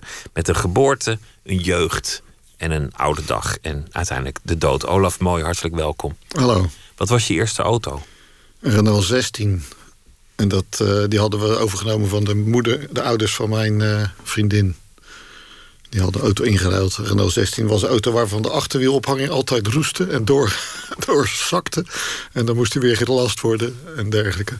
Dus Be aan, beetje een probleemauto. ja, net zoals vroeger eigenlijk alle pro- auto's probleemauto's waren. Mensen denken altijd, ja, ik wil een oldtimer rijden. Maar oldtimers hebben eigenlijk altijd pech en problemen. Ja, daar ben ik ook wel eens ingestonken. Dat Ja, ik helemaal ja. verliefd werd op Ja. een oldtimer... en, en dat ik op een gegeven moment de wegenwacht bij naam kende. Ja, het is... eh, Wie bedoel- komt er? Henk of Jaap, zei ik dan. ja, ja, die auto's waren toch anders gemaakt dan tegenwoordig. Tegenwoordig is het echt super betrouwbaar. Hoef je eigenlijk geen zorgen te maken. Vroeger droomde je van auto's. De nieuwe generatie heeft dat volgens mij veel minder. Ik had, ik had posters van auto's aan de muur en, en dacht van, oh, later wil ik die of die. Ja, bij mij was het zelfs zo erg dat ik auto's zelf wilde gaan maken. Ik, was, eh, ik maakte dan karren, maar toen ik 14 was... stond ik te lassen en onafhankelijke wielophanging te fabriceren... om, eh, om een soort auto's te gaan maken. Maar toen kwamen de meisjes in het zicht en muziek en andere dingen... en toen is het weer eh, op de achtergrond verdwenen. Toen legde de auto toch nog een ja, beetje die legde af. het af tegen de, het, eh, het leven van, eh, van, van de puber, zullen we maar zeggen. Maar ik ken, ik ken mensen die, die- jonge mensen die zeggen... ja, ik hoef helemaal geen auto. Ik kan het ding nergens kwijt, kost bakken met geld. Het is Ah, slecht ja. voor het milieu. Een racefiets is goed genoeg. In principe hebben ze natuurlijk gelijk. Zeker. Dat vind ik wel, want eh, er kunnen best veel minder auto's zijn. Maar als de auto's zijn, moeten ze wel mooi zijn en speciaal. Een auto als een levend wezen. Ja, Dat vind, ik wel een mooie gedachte. Ja, ik je vertelde het net al, mijn vader gaf altijd een schouderklopje aan de auto als we ergens aankwamen. Maar Heeft hij stamt- mooi gedaan. Dat, stamt, dat stamt ook uit die tijd dat auto's gewoon meer moeite hadden om ergens te komen. Dan ging je de bergen in en dan stond, als je niet oppast, stond de auto te koken. En allemaal dat soort dingen. Terwijl mijn ouders kochten wel nieuwe auto's. Dus het was altijd, reizen met de auto was toch meer spanning dan tegenwoordig. En ja, toen we, op een bepaald moment was ik dus in de kunst bezig met mobiele kunstwerken te maken op aanhangwagens. En toen kwam, kwamen die herinneringen weer terug van dat mijn vader gewoon goed gedaan, jochie zei. En toen ben ik dingen met auto's gaan doen. En de eerste wat ik eigenlijk deed was een DJ-mobiel. Toen heb ik ook een beetje commercieel zitten denken. Je moet ook auto, een, een, een kunstwerk maken wat een functie kan hebben. Dus dat was een auto met een gat in het dak en daar kon een discjockey in staan. En er kwam een soort raketmotor van luidsprekers uit aan de achterkant. Oh, en, toen ik, en toen ik daarmee bezig was, merkte ik dus ook dat heel veel mensen dus iets met die auto hebben. De jeugd dus wat minder, maar. En daardoor ben ik dus gaan denken van wat kan ik nou eigenlijk met die auto doen. Je hebt heel, heel goed eh, ingangspunt eh, of uitgangspunt om met mensen te communiceren. Als je iets met een auto doet, dan hebben ze soms commentaar. Of eh, weet je het is altijd, het komt vrij dicht bij de mensen. En dat zocht ik. Hoe ver kun je daarin gaan? In nadenken over de auto? Hoe, hoe, hoe wild worden jouw gedachten en werken? Ja, ze zijn zelfs zo wild dat er eh, gewoon een autovel op de grond ligt op een bepaald moment. Dan heb ik helemaal een auto bedekt met een dun laagje rubber. Sil- eh, nee, geen siliconen, maar eh, die organische rubber, latex. En dat ziet er echt uit alsof die auto gewoon overleden is en dat alleen die huid er nog ligt. Dus ik, ik ga echt heel ver. Ik, ik zie gewoon die auto gewoon. Eh, sterven, uit elkaar vallen... of als fossielen eh, uit de grond terugkomen. En ja, als auto's sterven, dan moeten ze ook ergens vandaan komen natuurlijk. En dan komen ze dus uit autospermatozoïdes. En die heb ik dan ook gemaakt, maar die heb ik allemaal op schaal gemaakt. Niet in eh, echte real size. Dus in dat museum voor cardiologie staan ook allemaal potjes... met hele kleine autospermatozoïdetjes. En als je dan heel goed kijkt, dan zie je dus dat staartje... en zie in dat kopje zie je dan een autootje zitten. Er zijn heel veel fantasieën geweest over levende auto's. Je had, je had Herbie, het kevertje. Dat was een, een hele populaire kinderfilm. Ja, daar heb ik ook met veel plezier naar gekeken vroeger. En je had eh, de, de Knight Rider, die zijn, die zijn Ja. auto had, die, die hem altijd kwam redden. Ja, ja. Een te, te slimme wagen. Ja. En eh, nou ja, zo heb je ontzettend. Ik had een kinderboekje over een, over een T-Ford. Ja. Die stond te huilen op de, op de autosloop. Ja, bij Suske en Wiske hebben ze ook zo'n eh, levende jeep, hadden ze. Met een, ik weet niet meer hoe die heette. Die deed ook mee in verhalen. Ja, het komt heel veel voor. En Cars heb je natuurlijk nu ook weer tegenwoordig van de, voor de jeugd. Die strip, film, tekenfilms. En liefdesliedjes voor de, voor, de, voor de man en zijn auto. Ja, ja. Er zijn heel veel liedjes over auto's. Heel veel liedjes over de auto, maar allemaal, gaan, allemaal, allemaal toch alsof het een soort vriend of vriendin is. Ja, ja. Ja, vriendin wil ik er niet van maken. Het gaat te ver. Nou, dat, ja, ik vind de auto eh, ja, toch onzijdig eigenlijk. Ik bedoel, hij heeft dan een levenscyclus en er is wel een mannelijke en een vrouwelijke auto. Maar voor mij heeft hij niet zo'n gevoel van, nou, dit is een vrouwelijke auto. Mijn vrouwelijke auto of mijn vriendin of zo. Heb je zelf wel eens het gevoel met, met, met de auto van eigenlijk is die, die automobiele droom al lang weg? Als je in de file staat of Ja, als je... net weer. Ik was eh, zo dom geweest om met de auto te komen. Omdat ik ook weer heel snel terug wilde. Ik dacht, dat gaat toch wat snel. snel. Het ging ook best wel snel. Maar dan sta je inderdaad in de file en dan zie je mensen heel raar doen. En dan denk je toch, jongens, waarom... Ja, Waarom doen we dit nog? Ja, waarom doen we dit nog? En waarom doen we ook zo raar? Als ze dan in die file staan, kunnen we niet gewoon net doen alsof we rustig staan te wachten voor eh, de kassa bij de Albert Heijn of zo. In plaats van overal van rij Beetje wisselen. beschaving erin ja, een beetje beschaving. En eh, dan denk ik ook van ja. Maar goed, ik heb het helemaal geromantiseerd. En, en ik kan, in mijn kunstenaarschap kan ik dus waanzinnig veel kwijt. In, in, in dat thema van dat die auto een levend wezen is. En of dat die eh, ook verheerlijkt wordt. En want ik, ben ook een, ik heb ook een serie maskers gemaakt. Die zien er dus uit als je snel kijkt als een Afrikaans masker. Maar als je beter kijkt, dan zie je van een, autocarrosserie van bovenaf. En dat is eigenlijk weer een stapje verder. Want dan is het bijna een soort verheerlijking. Van, er hangt dan zo'n masker aan de muur. En dat, maar het is toch weer een carrosserievorm. Dus ik ben voor mezelf ook wel op zoek weer naar nieuwe wegen... om, om een beetje los te komen toch ook weer van die auto. Want ja, ik zit er nu al een jaar of 15 aan vast. En ja, het, bevalt me goed hoor. Want ik heb heel veel eh, exposities mee en ik doe veel, met veel dingen mee. Want de parade, daar is eigenlijk waar nu dan het Museum voor Cardiologie staat, daar staat eigenlijk nooit beeldende kunst. En ik heb op een bepaald moment, naar aanleiding van het Oerol Festival, waar ik vorig jaar stond met een koets. Dat was eigenlijk mijn mobiele werkplek. Een soort vluchtateliertje met een, klein motortje ervoor en een, eh, allemaal spulletjes bij me. Toen stond ik daar, toen kreeg ik zoveel bezoekers per dag, duizend ongeveer. Toen dacht ik van nou, als ik al deze mensen dus op één dag kan entertainen, dan kan ik dat ook wel op de parade gaan proberen. Alleen dan laat ik niet mijn werkplek zien, maar mijn resultaten. Dus toen heb ik gedacht van ik ga dat museumpje maken. En eh, dat is dus eigenlijk ook weer even zoeken weer naar wat nieuws. Want ik kan natuurlijk al die eh, objecten die erin staan... daar kan ik van blijven maken. Dat vind ik iedere keer weer leuk. Maar je zoekt toch weer naar nieuwe wegen om het om anders te laten zien. En om weer op andere plekken terecht te komen. Want zo'n parade is natuurlijk eigenlijk theater. En in mijn geval is het gewoon beeldende kunst. Wat is er te zien in het eh, Museum voor Cardiologie? Ja, het- zoals ik net al zei, ik had het over die autospermatozoïdes. Daar begint het eigenlijk mee. Dus je staat voor dat eh, Museum voor Cardiologie. Dat is gemaakt in een oude silo die op zijn kant is gelegd. Ziet eruit als een grote sigaar. En daar zit een deur in en dan kan je 2 euro in gooien... en kan je het hekje open duwen. En dan kan je naar binnen. En dan zie je dus eh, aan links, rechts, overal zie je wat objecten staan. Nou, dat begint dus met een autospermatozoïde... en het eindigt met autofossielen. En dan ook nog die maskers aan het eind helemaal. En het is een meter of vijf lang. Dus eh, de meeste mensen zijn vijf tot tien minuten om te kijken. Dus je kan ook niet... Er staat soms best wel een filetje voor. Van, eh, en dan zit ik zo naar binnen te kijken. Ja jongens, een beetje opschieten. Want anders lopen ze weer weg. Hè? Want, eh, de- iedereen moet natuurlijk wel even kunnen kijken als het, eh, als het even kan. Laten we beginnen met eh, de, de vraag. Ik wil je vragen om een, eh, een kaart te Ik trekken. mag, ik mag zelf pakken. Ja. Oké. Wie zou je het liefst ontlopen? Eh, dronken mensen. Dronken mensen? Ja, daar heb ik echt een, graf eigenlijk aan. Zie je die veel op de parade als je daar Nou, mensen daarom sluit ik dus om half elf. Ik sluit Daarna dus iedereen lam. Eh, nee, nu, in, hier in Rotterdam is het allemaal heel netjes. Heel, heel beschaafd. Maar ik heb wel eens met... Ik heb ook een die DJ-auto waar ik over vertelde. Dan ging ik bijvoorbeeld naar Pukkelpop. En dan waren om vier uur 's middags waren de jongeren waren al bezopen. En dan wilden ze half in die auto klimmen en zo. En ik vind dat zo afschuwelijk. En dan moet je zelf ook balorig meedoen om ze eraf te houden. Dus het, ja, oké. Dronken mensen, ontloop ik het liefst met een hele grote boog. Nou ja, er zijn, er zijn plekken in, in, in het land waar na negenen iedereen lam is. Ja, daar ga ik dus niet heen. Nee. Nou, neem nog een kaart. Ik vond dat wel een eh, leuk, eh, leuk antwoord eigenlijk. Ja, vond ik ook. En, en ook heel begrijpelijk. Ik ben het ook helemaal Ja. met je eens eigenlijk. Ja.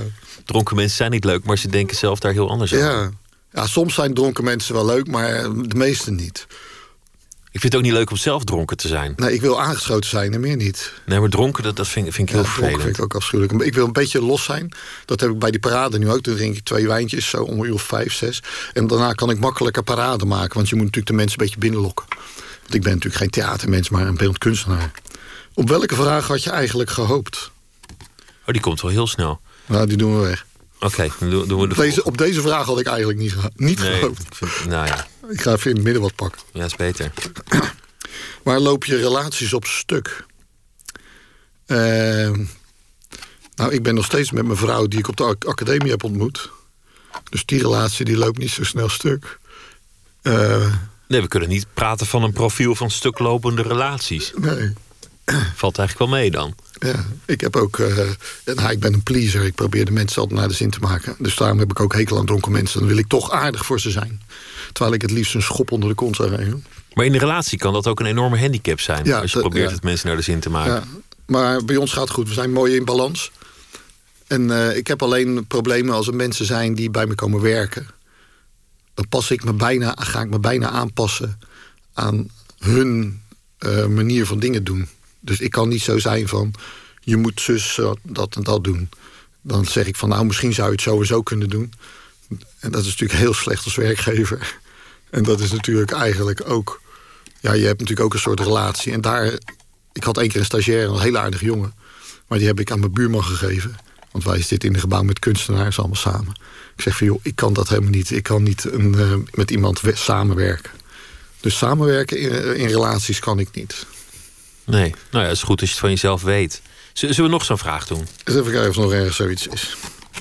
Wie was je eerste liefde? Oeh, moet naam horen? Ja? Eh, ja, wie was mijn eerste liefde? Nou, volgens mij was dat wel eh, Carlita van de, lage, van de middelbare school was dat. En die heb ik pas weer op Facebook weer tegengekomen. Dat is wel grappig als kunstenaar. Nou, trouwens niet op Facebook, eh, op een tentoonstelling waar ze nu woont ergens. Ik was een, eh, was een, eh, een fort bij Utrecht. Ah, ik, weet niet hoe het fort heet. En er was een tentoonstelling in allemaal gewelven. En toen kwam zij dus ineens kijken. En zij wist nog natuurlijk van... oh hé. Maar dat, daar heb ik wel... dat was mijn eerste liefde. En die, dat heeft ook wel twee jaar geduurd of zo. Dus dat was toen al... Als je zo jong bent, is dat best wel lang. Zag je het nog? Wat wat er ja, ik zag, ik zag nog, eh, ja, zel- ja, dat, ik zag nog van eh, waarom. En haar moeder was er ook nog bij. En die was ook altijd heel gezellig met haar moeder. Dus eh, ik had wel gelijk dat gevoel van vroeger weer terug. Dat je denkt van ja, dat was toch eigenlijk best wel oké toen. Maar ja, als je zo jong bent, ja, dan is het niet gelijk voor je leven. Ja, soms gebeurt dat wel bij mensen. Nee, maar dat is zeldzaam. Maar daarna heb ik toch die hele academie doorlopen. En allemaal rare dingen meegemaakt. En daarna word je wijzer. Laten we nog een vraag doen. Wanneer ben je wanhopig in het maakproces? Eh, als er tijdsdruk ontstaat. Als je iets hebt beloofd dat je het af zou hebben en dat ja. het niet En lukt. dat het niet goed gaat, dat het wel misschien lukt, maar dat je bang bent dat het niet gaat lukken. En dat had ik nu bij de parade ook, want die silo bouwen waar die hele expositie in zit, dat was eigenlijk best wel enorm veel werk. Want dan, dat ding is vijf meter lang, dus die schaal is ook best groot. En alles wat je maakt, dat moet je maken. Je moet alles, en alles moet geschilderd worden en het moet netjes zijn, het moet mooi uitzien. Dus eh, soms is dat dus waar ik wanhopig van word. En waar ik ook wel eens wanhopig van word... is als je bijvoorbeeld... eh, denkt van dat je dingen gemaakt hebt die je makkelijk kan verkopen. En dat dat ook niet verkoopt, bijvoorbeeld. Want ik doe ook regelmatig mee met kunstbeurzen. En er staan dan diezelfde objecten eigenlijk uitgesteld als nu in dat eh, museum. Alleen dan als object zelf. Ieder, ieder ding individueel. Net zoals ik dan net vertelde over die maskers ik dacht van, nou, dat zijn mooie dingen. Die gaan heel snel als de broodjes over de toonbank. Want die zijn heel mooi gemaakt. Helemaal uit hout, helemaal zelf gesneden en gezaagd. En gepolijst. En uh, soms van ebbenhout. En uh, ik denk van, nou, die dingen gaan wel snel weg. Maar dat gebeurt dan ook niet. En ik, ah, ja, ja, waarom gaat dat nou niet wel makkelijker allemaal? Want ja, dat, je moet toch geld verdienen met uh, beeldende kunst. Want ik ben alleen maar beeldend kunstenaar. Dus dat is een van de dingen. Tijdsdruk. En dat je denkt van, nou ik zou willen dat er wat meer verkocht werd. Nou, we gaan nog één vraag doen. Wat wil je laten worden? ja, als... als ik het even terugdraai naar vroeger. Ik wou vroeger altijd uitvinder worden.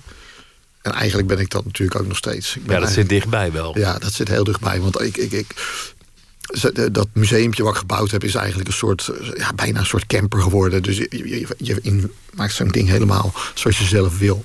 Het is natuurlijk niet echt een uitvinding, maar ik gebruik wel heel veel technieken. De, de bedoeling is dat er straks ook nog een windmolentje opkomt en een zonnepaneel, zodat die helemaal autonoom kan werken. En, uh, en wat ik later zou willen worden, nou, er is niet zoveel anders wat ik wil worden. Dit blijf ik gewoon de rest van mijn leven doen. Maar uitvinder en, en auto's, dat is ook zo'n mooie combinatie. Je, je, had vroeger in, in die strip Gust Vlater, dan had hij, oh ja, had heerlijk, een, een, bed dat, dat, dat op, op, wielen en dat kon rijden. En met die zelfrijdende auto's zou dat zomaar waarheid kunnen worden. Dat, je, dat je gewoon je bed meeneemt. Ja, die, die techniek van die auto's die zelfrijdend zijn... die ook aan elkaar kunnen koppelen... zodat je eigenlijk geen files krijgt en zo. Maar ik denk dat dat allemaal... dat zou allemaal kunnen, maar ik denk dat dat best heel erg lang duurt... voordat dat allemaal echt werkelijk zo is dat we dat kunnen gebruiken. Want die zelfrijdende auto's doen zo experimenten mee in wijken. In, in Rotterdam heb je ook zo'n wijk waar de een uh, door uh, in Capelle rijdt, is een busje helemaal autonoom rond. En dat gaat op zich goed, maar die heeft een eigen busbaan. Ja, anders knalt het overal uh, op en wie is er dan verantwoordelijk? Ja, want, ja, want die, die, die auto die kan wel denken, maar die denkt niet zoals mensen met wild agressief rijgedrag. Die er ineens voor langs gaan. Dat soort dingen. Ja, maar de, tijd van Jack Kerouac en de automobiele droom... Dat, dat zie ik toch niet meer helemaal terugkomen, vrees ik. Nee, nou, behalve als je naar Amerika gaat. Ik ben een paar keer in Canada geweest... en dan heb je wel gewoon lekker on the road, hoor. Leeg geweest. zijn, ik ben trouwens net ook in Argentinië geweest, daar had je het ook. Dan zijn we naar het oosten van Argentinië gegaan. En dat is leeg, leeg, leeg. En waanzinnige mooie landschappen. En dan ben je gewoon weer de ouderwetse reiziger in de auto waarvan je denkt van ah, heerlijk dit, even stoppen. Weet je wel, even in de berm staan, een beetje kijken. En, uh, oh, wat gaaf. Ja. Te zien op de parade, het eh, Museum van Cargeologie. Olaf, mooi, dank je wel. Graag gedaan. Nicole Atkins is een uh, Amerikaanse singer-songwriter met een uh, voorliefde voor muziek uit de jaren 50 en 60. En Rhonda Lee is de naam die ze zichzelf geeft als ze zich weer eens misdragen heeft. En dit nummer heet dan ook Good Night Rhonda Lee. I see you laughing, but you're laughing too loud. I tried to find you, you were lost in the crowd.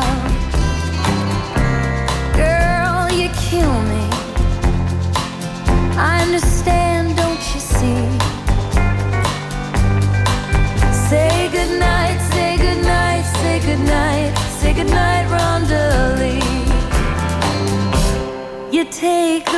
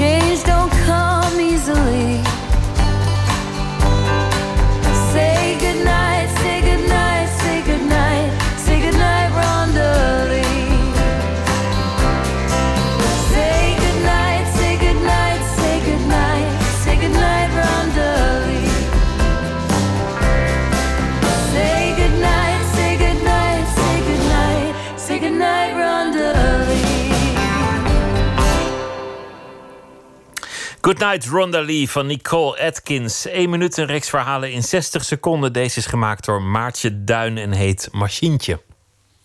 Pst, 1 minuut. Dit is de, het machientje en hier komt het in. Kijk.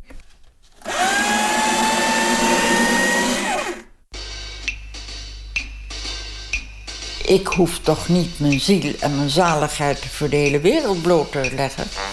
Ik zie mama al hier lekker. Daar, daar verheugt ze zich op om de liefdesbrieven te lezen. Ik denk, ja, maar dat, zo zijn we niet getrouwd, hoor. Die van grootvaders zijn leuk. De mijne waren niet leuk, die waren alleen maar verliefd en, en, en diepzinnig en, en niet om te pruimen. Wat schreef u dan bijvoorbeeld? Onzin. Oh, ben je toch lief. Zulke klungelerachtige. En dat willen jou, jouw moeder en de tantes dus graag even aan meeneuzelen. En dat gun ik ze niet. En toen heb ik de papierversnipperaar gekocht.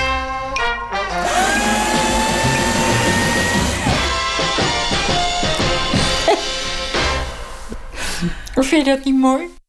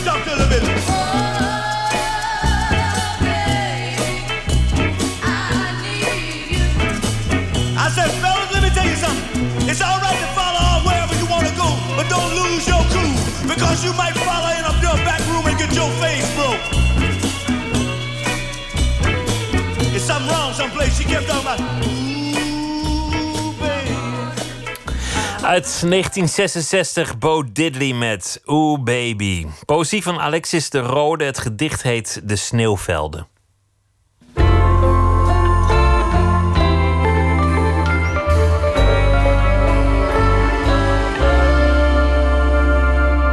De sneeuwvelden.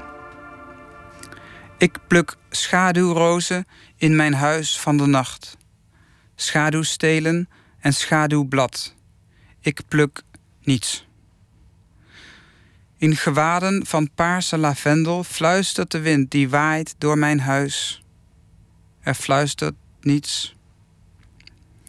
In mijn huis van huid, in mijn huis van steen, legt niemand beslag. Ik ben niets.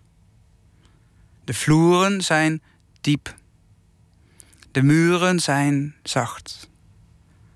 Mijn huis is oneindig. Alles wat duiden kan, slaapt.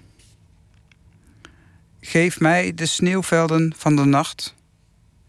In het donker klinken stille verhalen. Laat mij daarin verdwalen en alles verliezen wat van tijd is. Ik wil een droomhond in de velden zijn en rennen door de mist. Ik wil ijsbloemen in mijn vacht. Laat mij koud en schitterend zijn en zonder mens.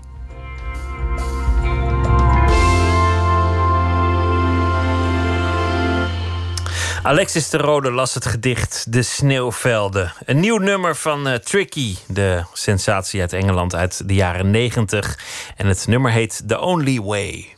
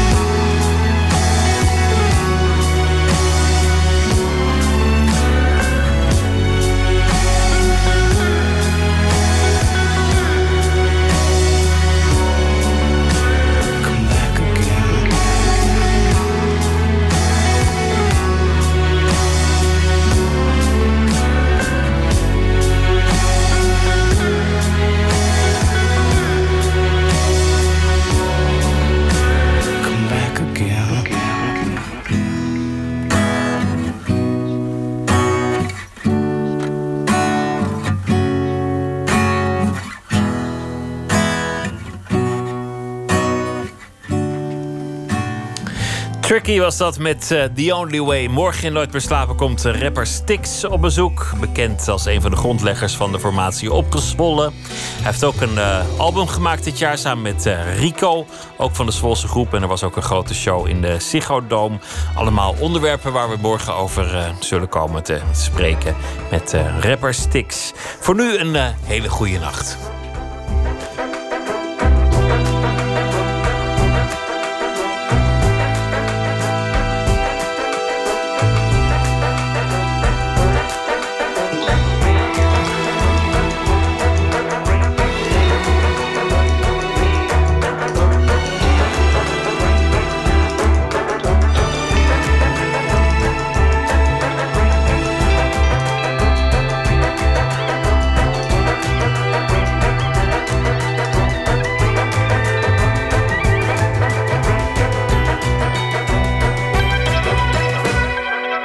Radio 1, het nieuws van alle kanten.